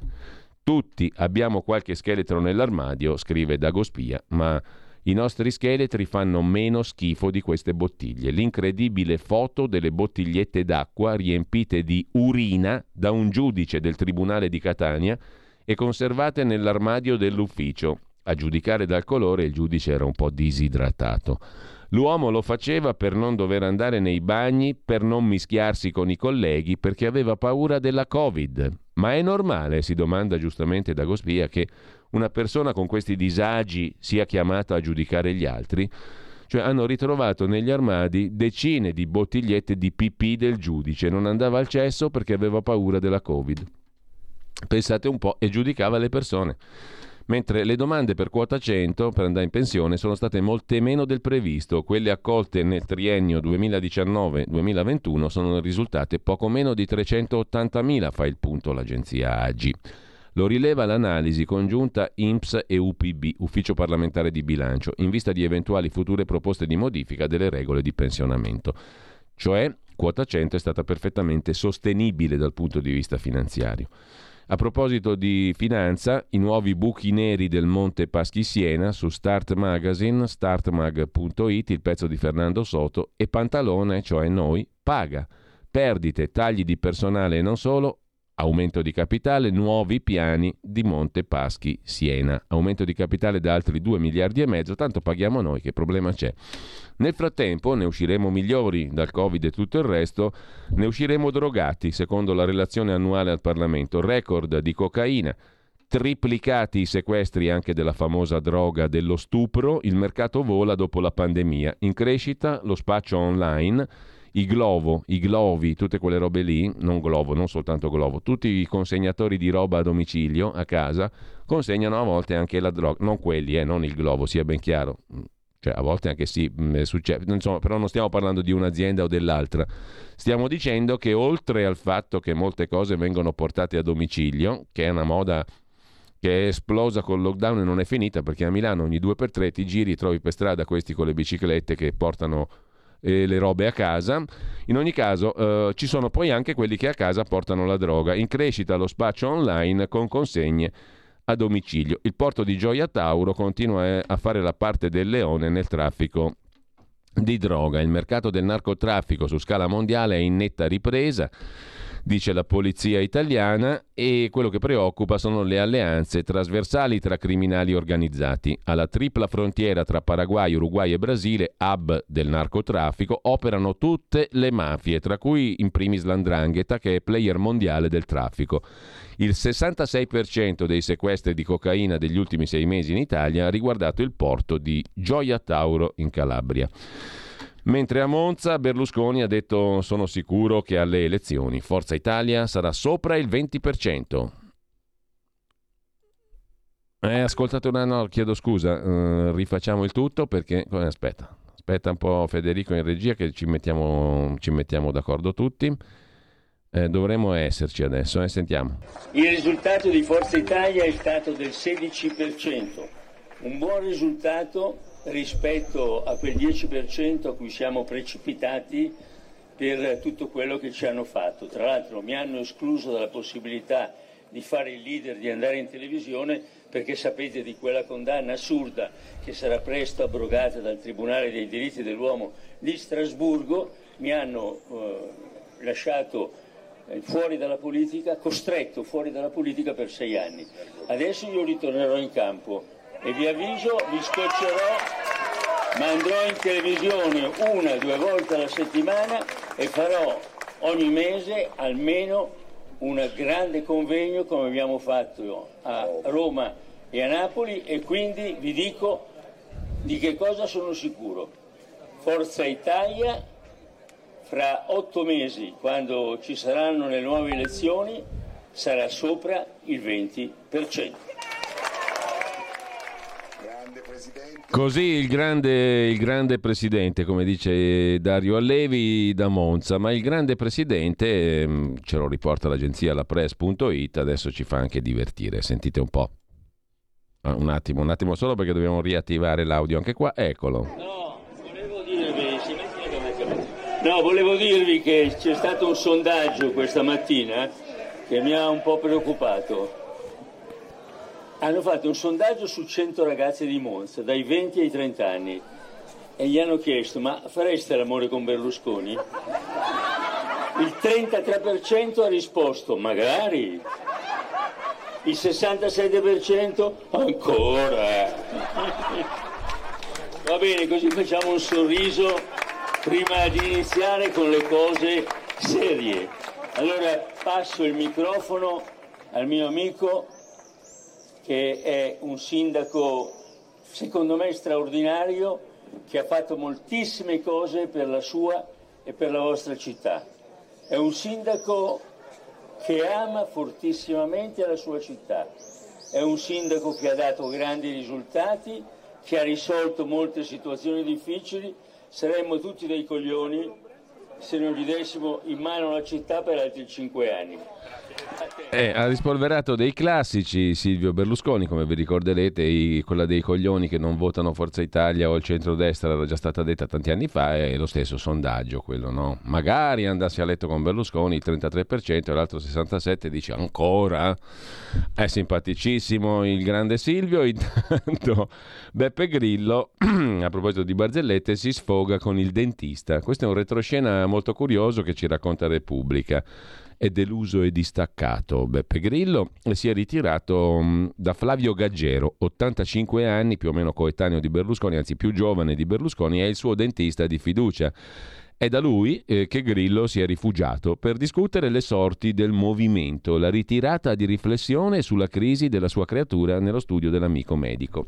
Anche il nostro professor La Trippa si è ritirato perché è stanco e ci proporrà le sue riflessioni poi nel mangiato immaginario alle 9.30 e qualcosa. Nel frattempo l'Andreas Version l'abbiamo già letta, a proposito sempre di barzellette, c'è, pardon, c'è un a proposito di pagina di politica interna, c'è un'intervista a pagina 11 al ministro per la pubblica amministrazione Renato Brunetta che elogia Di Maio perché ha rafforzato il governo e su Kiev c'è stato il dietrofront di Conte. Ci saranno fibrillazioni, ma la nave Italia va dice Brunetta. Confindustria non la racconta giusta. Non siamo in recessione. Il PIL tornerà al pre-Covid. Dopo le prossime elezioni servirà un governo politico, europeista e atlantista. Cioè Draghi, tagliamo il cuneo, tuteliamo i salari con i contratti, ma no al populismo del leader 5 Stelle Conte. Uno scenario lo tratteggia il professor Giulio Sapelli conversando con il sussidiario.net dalla Francia, un antipasto del nuovo equilibrio mondiale. Quel che vediamo in Francia anticipa ciò che muterà nel mondo futuro in cui le decisioni saranno sempre più delegate a organi non eletti, cioè dice il professor Sapelli non stiamo andando verso la democrazia ma verso il suo esatto contrario. La disgregazione francese è giunta non all'acme ma al disvelamento che sarà tra cinque anni al momento della nuova battaglia presidenziale. Il processo di ricomposizione dei partiti si sarà compiuto in modo non federativo rispetto alla struttura senza legittimazione dei trattati europei e inizierà un processo di decomposizione oggi solo all'inizio. Questo perché la Francia, volontà neo-imperiale, rende manifesta la fibrillazione di un impero europeo che non è mai stato anch'esso mh, mm, una realtà, ma per via tecnocratica e non storica, in grado di esserlo. E proprio per questo eh, è stato e sarà aggredito dal neo-imperialismo russo, da quello cinese e da quello neo-ottomano. La Francia anticipa ciò che muterà nel mondo del futuro. Cioè andiamo verso un'epoca di mancata democrazia, di sempre meno democrazia, prevede il professor Sapelli. Commenta invece Ruben Razzanti il quadro politico interno sulla nuova bussola quotidiana, fine legislatura mai, grazie ai Volta Gabbana. Il Parlamento più delegittimato della storia repubblicana rischia di rimanere in carica più del dovuto. Ogni tanto comincia a emergere, cioè no, comincia, ogni tanto torna questa idea che in un modo o nell'altro questi si inventeranno qualcosa, questi naturalmente non ce la raccontano, si inventeranno qualcosa per tirare per le lunghe la legislatura, per non andare a votare nel marzo del 23. Tra elezioni e insediamento il nuovo Parlamento non sarà operativo prima di fine giugno. I vecchi deputati potranno prendere altri tre stipendi da 14.000 euro ciascuno, senza dimenticare l'ipotesi di uno stato di guerra e a quel punto e a quel punto non si scioglie la legislatura, non si vota, eccetera. A proposito di democrazia, eh, vi segnalo poi una bella pagina 7 di Libero sulla Sicilia, Musumeci non molla e ha ragione, scrive Francesco Storace, e lo scrittore e giornalista Pietrangelo Buttafuoco, intervistato da Antonio Rapisarda, racconta la Sicilia dei tanti paradossi. Tra gattopardismi e duelli rusticani è la letteratura che aiuta a capire la politica di questa isola molto particolare. La Sicilia è il luogo dove si consumano due capitoli fondamentali della letteratura universale, dice Buttafuoco, quello di De Roberto e di Tomasi di Lampedusa, non solo con i viceré, ma anche con l'imperio per De Roberto e col Gattopardo per Tomasi di Lampedusa. Rappresentano il vero manuale di politica per l'Italia. La vicenda di Di Maio la puoi calare in quelle pagine e verrà la spiegazione. Il sistema di potere in Italia vive sempre nel solco del trasformismo e gli antisistema ineluttabilmente vengono sistematizzati, cioè assorbiti dal sistema, che era la stessa cosa che diceva anche Marco Pannella ai suoi tempi. E um, lasciamo libero per tornare brevemente all'Agi. Qui c'è una notizia interessante: l'accordo fra 33, non pochi, big della tecnologia per costruire il mondo futuro, quello nel quale meno democrazia, te ne stai a casa tua, non rompi i coglioni, ti metti il tuo bello schermotto sulla faccia, guardi attraverso gli occhiali particolari, il metaverso. Compri, scopi, mangi, bevi nel metaverso e non rompi i coglioni più a nessuno. Devi solo consumare, punto e basta, il minimo indispensabile, tanto ai consumi veri ci pensano i ricchi, che saranno sempre di meno ma avranno tanti più soldi. L'accordo tra 33 big tech per costruire un metaverso aperto e inclusivo. Te lo diranno loro, tu puoi fare tutto dal divano di casa tua, purché non esci, non rompi coglioni, non vai in piazza, non manifesti, non leggi, leggi solo quattro cazzate su internet e fine del discorso. Tra i creatori del Metaverse Standards Forum spiccano Alibaba, così ti portiamo la roba a casa, Huawei, Adobe, Microsoft, Epic Games, Meta, ma non mancano gli assenti illustri a partire dalla Apple e da Roblox. Il potenziale del metaverso sarà realizzato al meglio se sarà costruito su una base di standard aperti. Costruire un metaverso inclusivo su scala pervasiva gli aggettivi sono terrificanti, richiederà una costellazione di standard di interoperabilità aperti e con questi obiettivi 33 aziende della tecnologia hanno costituito, non c'è Apple, il Metaverse Standard Forum, un gruppo di lavoro per definire gli standard per la tecnologia del metaverso.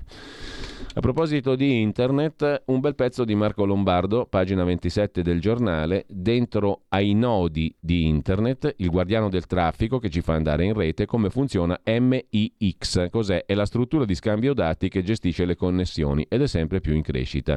19 milioni la quota di connessione a cui ci si è avvicinati nel 21, secondo AGCOM, Autorità Comunicazione Italiana. Esattamente quasi 19 milioni mm, di utenze, l'85% utenze residenziali. 360 è il numero degli operatori internet che collegano le proprie reti al punto di interconnessione multipla di Milano. Il valore percentuale di quanto è aumentato il traffico medio giornaliero sulla rete internet causa pandemia e lockdown dal 19 al 21 è più 78,7%, cioè appunto statevene a casa nel vostro bel metaverso.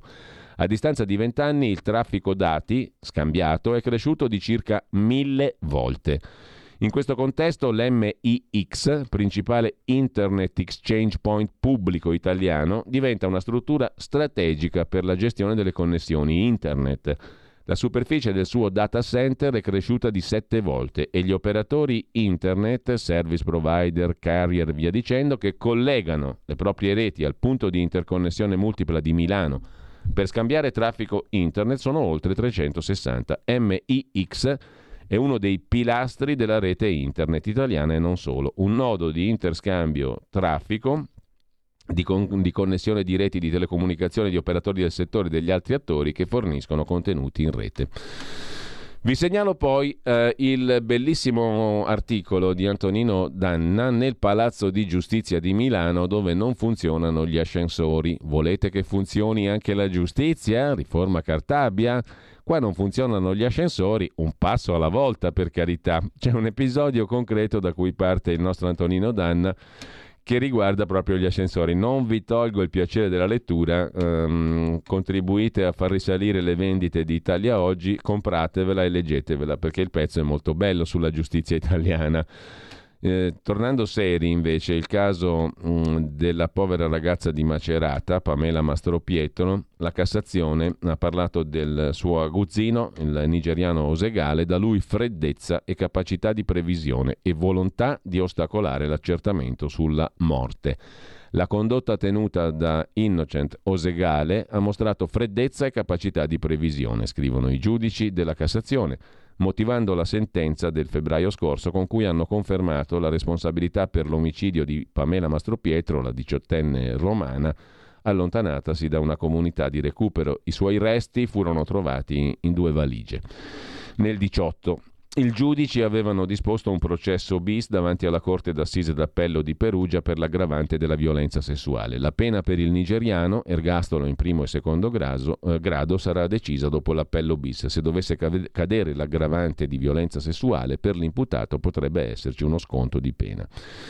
Sempre su Italia Oggi c'è un altro articolo mm, di Antonino Danna a proposito, si parte da Di Maio, ma a proposito dell'offesa che all'interno del Movimento 5 Stelle Paola Taverna ha fatto a Di Maio, sei un centrista, un democristiano. In ogni caso deve essere sopraffino il tonno che servono in Parlamento, delicato al palato, con quel filo giusto d'olio d'oliva, così buono che quando lo assaggi una volta te ne innamori per tutta la vita e diventi sordo agli insulti, se no non si spiega perché il ministro degli esteri, Di Maio, abbia scelto di mollare il Movimento 5 Stelle per creare un nuovo raggruppamento dal nome così anonimo che me lo sono dimenticato e a questo punto si presume dire addio ad alcuni principi. Niente più due mandati e a casa, come Beppe Grillo prescrive, niente vincolo di mandato.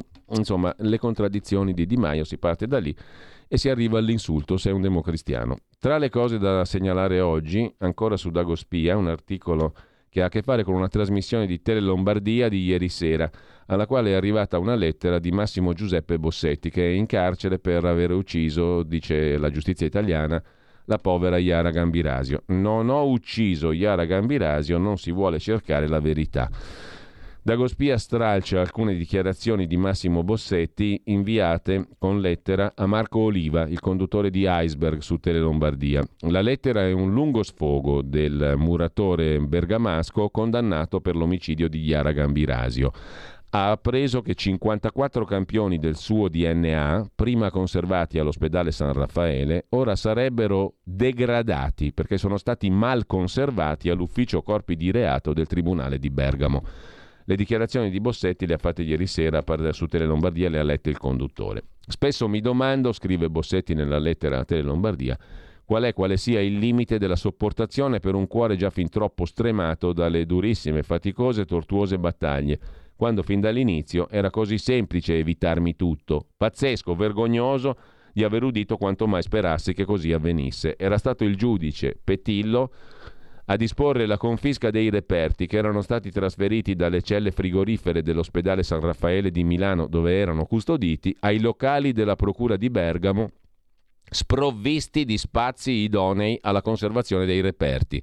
Il 30 novembre del 2019 depositano istanze presso l'Ufficio Corpi di Reato e il Tribunale di Bergamo in previsione degli accertamenti che verranno richiesti alla Corte d'Appello competente per la revisione del processo perché venga assicurata la conservazione di tutti i reperti e i campioni di DNA, proibendone la distruzione, un po' come nel caso di Erba, nella strage di Erba. Ora chiedo a gran voce, urlo, scrive Bossetti in maiuscolo, chi doveva garantire l'integrità, l'idoneità di tutti questi reperti? Chi doveva autorizzare e assicurare un contesto più congruo sul deposito nella garanzia di tutto? Porca miseria, scrive con cinque punti esclamativi Bossetti. Dovevo farlo io o qualcun altro di conservare i reperti al Tribunale di Bergamo? Sarebbe ben più utile che ora tutti, e tengo nel ribadire tutti, si facessero una minima riflessione di come si continui nel volermi additare ed evidenziare attraverso i media per un reato terribile, atroce e vergognoso che non ho commesso, scrive in maiuscolo Bossetti, solo perché fa più comodo ed è più semplice non evidenziare quanto non si può e non si vuole portare alla luce. Ecco la verità dove si nasconde. Non la si vuole cercare. La mia rabbia si cela dietro a una verità insabbiata da anni deteriorata, grazie a coloro che mi hanno rovinato la vita e verso chi ad oggi ha concesso tutto questo assurdo, vergognoso scandalo agli occhi di tutti voi al rispetto della mia persona. Mi auguro che a nessuno di voi possa mai capitarvi quanto sul mio essere è realmente accaduto, scrive Massimo Giuseppe Bossetti nella lettera Tele Lombardia. Mm, pazzesco e vergognoso che il mio DNA si sia degradato. L'hanno portato dall'ospedale San Raffaele al, al tribunale di Bergamo, si è deteriorato, non può più essere analizzato dai difensori. Lasciamo questa cosa terribile e andiamo a insideover.com. Qui vi segnalo un articolo di Roberto Vivaldelli sulla nuova politica WOC, cioè politicamente corretta e risvegliata del Dipartimento di Stato americano che ha firmato una legge, Presidente degli Stati Uniti, che ha reso il 19 giugno una festa federale a seguito delle pressioni delle associazioni antirazziste del Black Lives Matter. In questa giornata si festeggia la fine della schiavitù negli Stati Uniti dopo la guerra civile. Mentre asianews.it ci racconta mm, di come sia spostato appunto in carcere il eh, processo contro Aung San Suu Kyi e, e mh, la giunta militare golpista del Myanmar o Birmania ha stabilito che il procedimento giudiziario contro Aung San Suu Kyi si svolgerà in carcere e non più in un'aula di tribunale. L'ex premio Nobel per la pace è detenuta in un luogo sconosciuto e da mesi il processo è a porte chiuse. Estromessa dal governo con colpo di Stato, Suu Kyi è stata accusata dai militari di decine di reati, compreso il traffico di walkie-talkie. Hm? Cinese arrestato in Zambia, ce lo racconta ancora Asia News, per sfruttamento di minori e produzione di video razzisti. Perché è importante questa notizia? Luque usava bambini in Malawi per girare filmati a scopo di lucro. Nella blogosfera cinese circolano video di persone africane che inviano messaggi di auguri, in alcuni vi sono contenuti razzisti. La vicenda ha scatenato proteste in Malawi, il razzismo è il nuovo fronte che potrebbe incrinare le relazioni tra Cina e Africa. Di nuovo su Inside Over vi segnalo invece l'articolo di Andrea Muratore sulla Germania. Arriva l'allarme sul gas e la Germania va verso l'economia di guerra. Ma in Italia tutto bene, dicono loro. Su ilsussidiario.net Spy Finanza, il pezzo di Mauro Bottarelli, i numeri che mostrano il danno per l'Europa delle sanzioni alla Russia, che ha già trovato a chi vendere il petrolio che l'Occidente non vuole. Il prezzo delle sanzioni sta diventando sempre più pesante per l'Europa. Intanto Dmitry Medvedev torna ad attaccare i leader dell'Unione Europea, scrive ancora insideover.com. L'attuale classe politica europea è la pallida riserva dei solisti americani, ha detto Medvedev, e non è all'altezza del ruolo. In un lungo post su Telegram, Medvedev ha tirato in ballo Draghi, Olaf Scholz, Helmut Kohl, Chirac e Thatcher. Ha scritto un messaggio pungente per intercettare il malumore dell'opinione pubblica occidentale. Mario Draghi non è Berlusconi, Olaf Scholz non è Angela Merkel. Sono persone nuove di una nuova era di governo, tutt'altro che ottimale. Mentre racconta al Corriere della Sera il regista Alexander Sokurov, il Cremlino mi ha impedito di varcare il confine e di venire a Milano per la Milanesiana, il festival organizzato dalla sorella di Vittorio Sgarbi. Il regista era atteso alla Milanesiana, non è riuscito ad arrivare a Helsinki per prendere l'aereo. Lo Stato russo, denuncia Sokurov, è arrogante con i suoi cittadini. Intanto la Cina contro la Nato ha scombussolato l'Europa, no alla nuova guerra fredda, dice il Ministero degli Esteri cinese. Basta parole provocatorie e disinformazione, risponde quello italiano. Il ministro degli esteri russo, invece, Lavrov, ha detto che non ci sono possibilità per riprendere il negoziato con l'Ucraina eh, e di Medvedev abbiamo già detto, del gas eh, tedesco pure, la Germania è in fase di allarme piano emergenza, vi segnalo uh, un bel pezzo sulla Polonia, così la guerra cambia un paese di Maria Serena Natale sul 7, il settimanale del Corriere della Sera di oggi. Da quando la Russia ha invaso l'Ucraina, la Polonia è diventata crocevia per i leader internazionali, grazie anche al fatto che si è allontanata dai traditori ungheresi ma restano ancora molte le distanze culturali con il fronte occidentale, a partire da leggi sempre più restrittive sull'aborto che per esempio sono costate la vita ad Agnieszka, scrive il 7 del Corriere della Sera in questo focus sulla Polonia. L'invio di mezzi militari agli ucraini e l'accoglienza di milioni di profughi hanno in parte sciolto il gelo con l'Unione Europea, perché fino all'altro giorno la Polonia era uno Stato egoista, bieco, pararazzista, destrorso e compagnia bella. Da sempre la Polonia teme lo smembramento, da ovest l'assalto ai valori, a est la mai placata fame di terra da parte della Russia. Agnieszka è morta perché le è stato rifiutato un aborto terapeutico. Migliaia di persone sono scese in piazza a Varsavia. Poi c'è Natalia Aspesi che risponde essere femministe con un po' di femminilità, risponde al consiglio di al CDA. CDA. Vediamo un po'. Cara Natalia, nel tuo articolo pubblicato il 12 giugno su Repubblica, ti, tu dici che conta solo la persona, che non sono gli organi sessuali a definirci, anzi l'anatomia e la biologia sono aspetti secondari. Eppure è proprio per il loro corpo che le donne da secoli sono perseguitate. Mutilazioni genitali femminili, burka imposti alle cittadine di Afghanistan e Pakistan, donne che in Arabia hanno bisogno di un guardiano per sbrigare le faccende più semplici. È chiaro che una donna non è solo il suo sesso, ma è del tutto evidente che la biologia conta. Penso a malattie come l'osteoporosi causate dalla menopausa.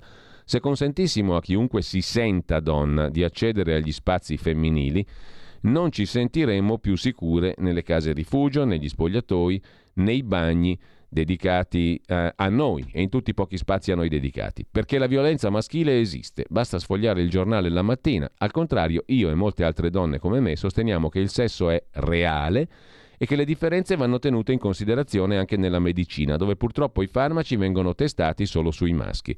E che dire dello sport, dove le donne trans con la muscolatura di un corpo maschile vengono ammesse a gareggiare contro atlete svantaggiate. E poi, cos'è questa scimmiottatura della donna per cui se uno si vuole truccare e far crescere i capelli deve per forza passare all'altro sesso? Perché non possiamo accettare la diversità e dobbiamo omologarla? Perché se una ragazzina vuole fare le cose tipiche dei maschi dobbiamo dirle che è nata nel corpo sbagliato e riempirla di ormoni? Cara Natalia, sono sicura che tu sarai d'accordo con me, ti prego di non chiamarmi TERF, cioè femministe che odiano i trans, perché è un insulto. Sono una femminista gender critical e ne vado fiera. Risponde Natalia Aspesi, chiedo scusa per essermi espressa male. Io appartengo in tutto agli anni in cui l'ironia ci rendeva più piacevole la vita. Non so quale maleficio l'ha fatta sparire, tanto che perfino TikTok, quando vuol far ridere, tipo la gara tra petomani, sovrappone alle immagini un'orribile risata. Io volevo dire, fin dall'inizio, esattamente il contrario di ciò che a lei è sembrato leggere. Per esempio, io ironizzavo, e mi sembra ovvio, scrivendo che biologia e anatomia sono secondari. Desidero precisare che io oggi non sono molto interessata a questo argomento, che mi risulta vecchio, essendomene occupata gioiosamente negli anni 70, quando era una rivoluzione, non una moda, e c'era fiducia, allegria, impegno. Mi pare che da ogni parte ormai tutto si risolva in un lamento, in uno scontro, in una barba. Se posso quindi condividere con lei, ma disarmata, l'idea che una donna col pene sarà certo una donna e pure madre, però senza partorire, che potrebbe anche non essere un limite, non riesco a immaginare che certi luoghi come i cessi, se assessuati, possano costituire un pericolo per le donne, perché gli uomini, tutti gli uomini, anche se trans donne, si rivelino molestatori, stupratori, assassini e tutte le donne, anche trans uomo, fragili vittime incapaci di difendersi, urlare, spaventare, minacciare, insultare, spintonare, scalciare, borsettare, intontire, buttare a terra e alla fine denunciare il la colpevol asterisco. Ai miei tempi le ragazze imparavano il kung fu, la box e si armavano di spray urticanti. Cosa sia avvenuto nel frattempo non lo so, conclude Natalia Aspesi sul venerdì di Repubblica. Se posso osare, le suggerirei con molta stima e amicizia di affrontare le cause avverse con più serenità e desiderio di dialogo, di essere femminista con più femminilità e senza dichiararsi fiera, perché credo che questo sia un aggettivo per eroi che mostrano il petto al nemico. Natalia Aspesi il venerdì. Sul venerdì di Repubblica c'è anche un ritratto di Emanuela Navarretta, 56 anni, giudice della Corte Costituzionale dal settembre del 2020. L'importanza di chiamarsi anche come la madre. È lei la giudice, Emanuela Navarretta, che ha scritto la storica sentenza sul doppio cognome. Non è un passaggio simbolico, la parità si costruisce a partire dalla famiglia, dice Navarretta. Non potevamo più aspettare o andare avanti per correttivi. Le donne erano invisibili. La prima donna a provarci nell'80 fu Iole Natoli, ma il tribunale respinse il suo ricorso. Sul 7 del Corriere della Sera invece c'è un ritratto uh, di Narendra Modi, il premier indiano, da parte di Federico Rampini. Le 50 sfumature del leader indiano, precursore di tutti i sovranismi, accusato di essere la versione asiatica di Trump e di avere sottovalutato la pandemia, ora il premier indiano è descritto come un traditore che fa affari con Putin. Storia e obiettivi di un uomo da tenere d'occhio perché, scrive Federico Rampini, la storia indiana spesso precede la nostra. A 71 anni Narendra Modi, nato da una famiglia appartenente a uno dei ranghi più bassi del sistema delle caste indiane, Pensate che bel mondo in futuro, mixare la Silicon Valley, il digitale, internet, il metaverso con l'autoritarismo capitalista comunista cinese e il sistema delle caste indiano. Viene fuori un mix che è una meraviglia per il mondo del futuro. Altro che il professor Sapelli. È primo ministro dell'India in carica dal 2014. Narendra Modi. Con ciò Abbiamo concluso la nostra rassegna stampa, direi, sì, mh, mm, l'abbiamo conclusa. Eh, tra poco la bomba umana, Francesco Borgonovo, con due ospiti, un balneare sardo e il best sellerista Daniele Palmieri per l'ultima puntata estiva della bomba umana con il vice direttore della Verità. Qui Parlamento. Iezzi, prego. Colleghi, per favore, un po' di silenzio. Sì, grazie. Ma dopo questo intervento da congresso del Movimento 5 Stelle proverò a tornare, a tornare sul tema. Allora, quello, discute- quello, di cui noi stiamo discutendo è sostanzialmente un atto, un atto dovuto, un provvedimento eh, ordinario, semplice, di routine. Io lo definirei perfino, perfino banale. Eh, sono le classiche norme eh, che servono per affrontare, per affrontare eh, le elezioni.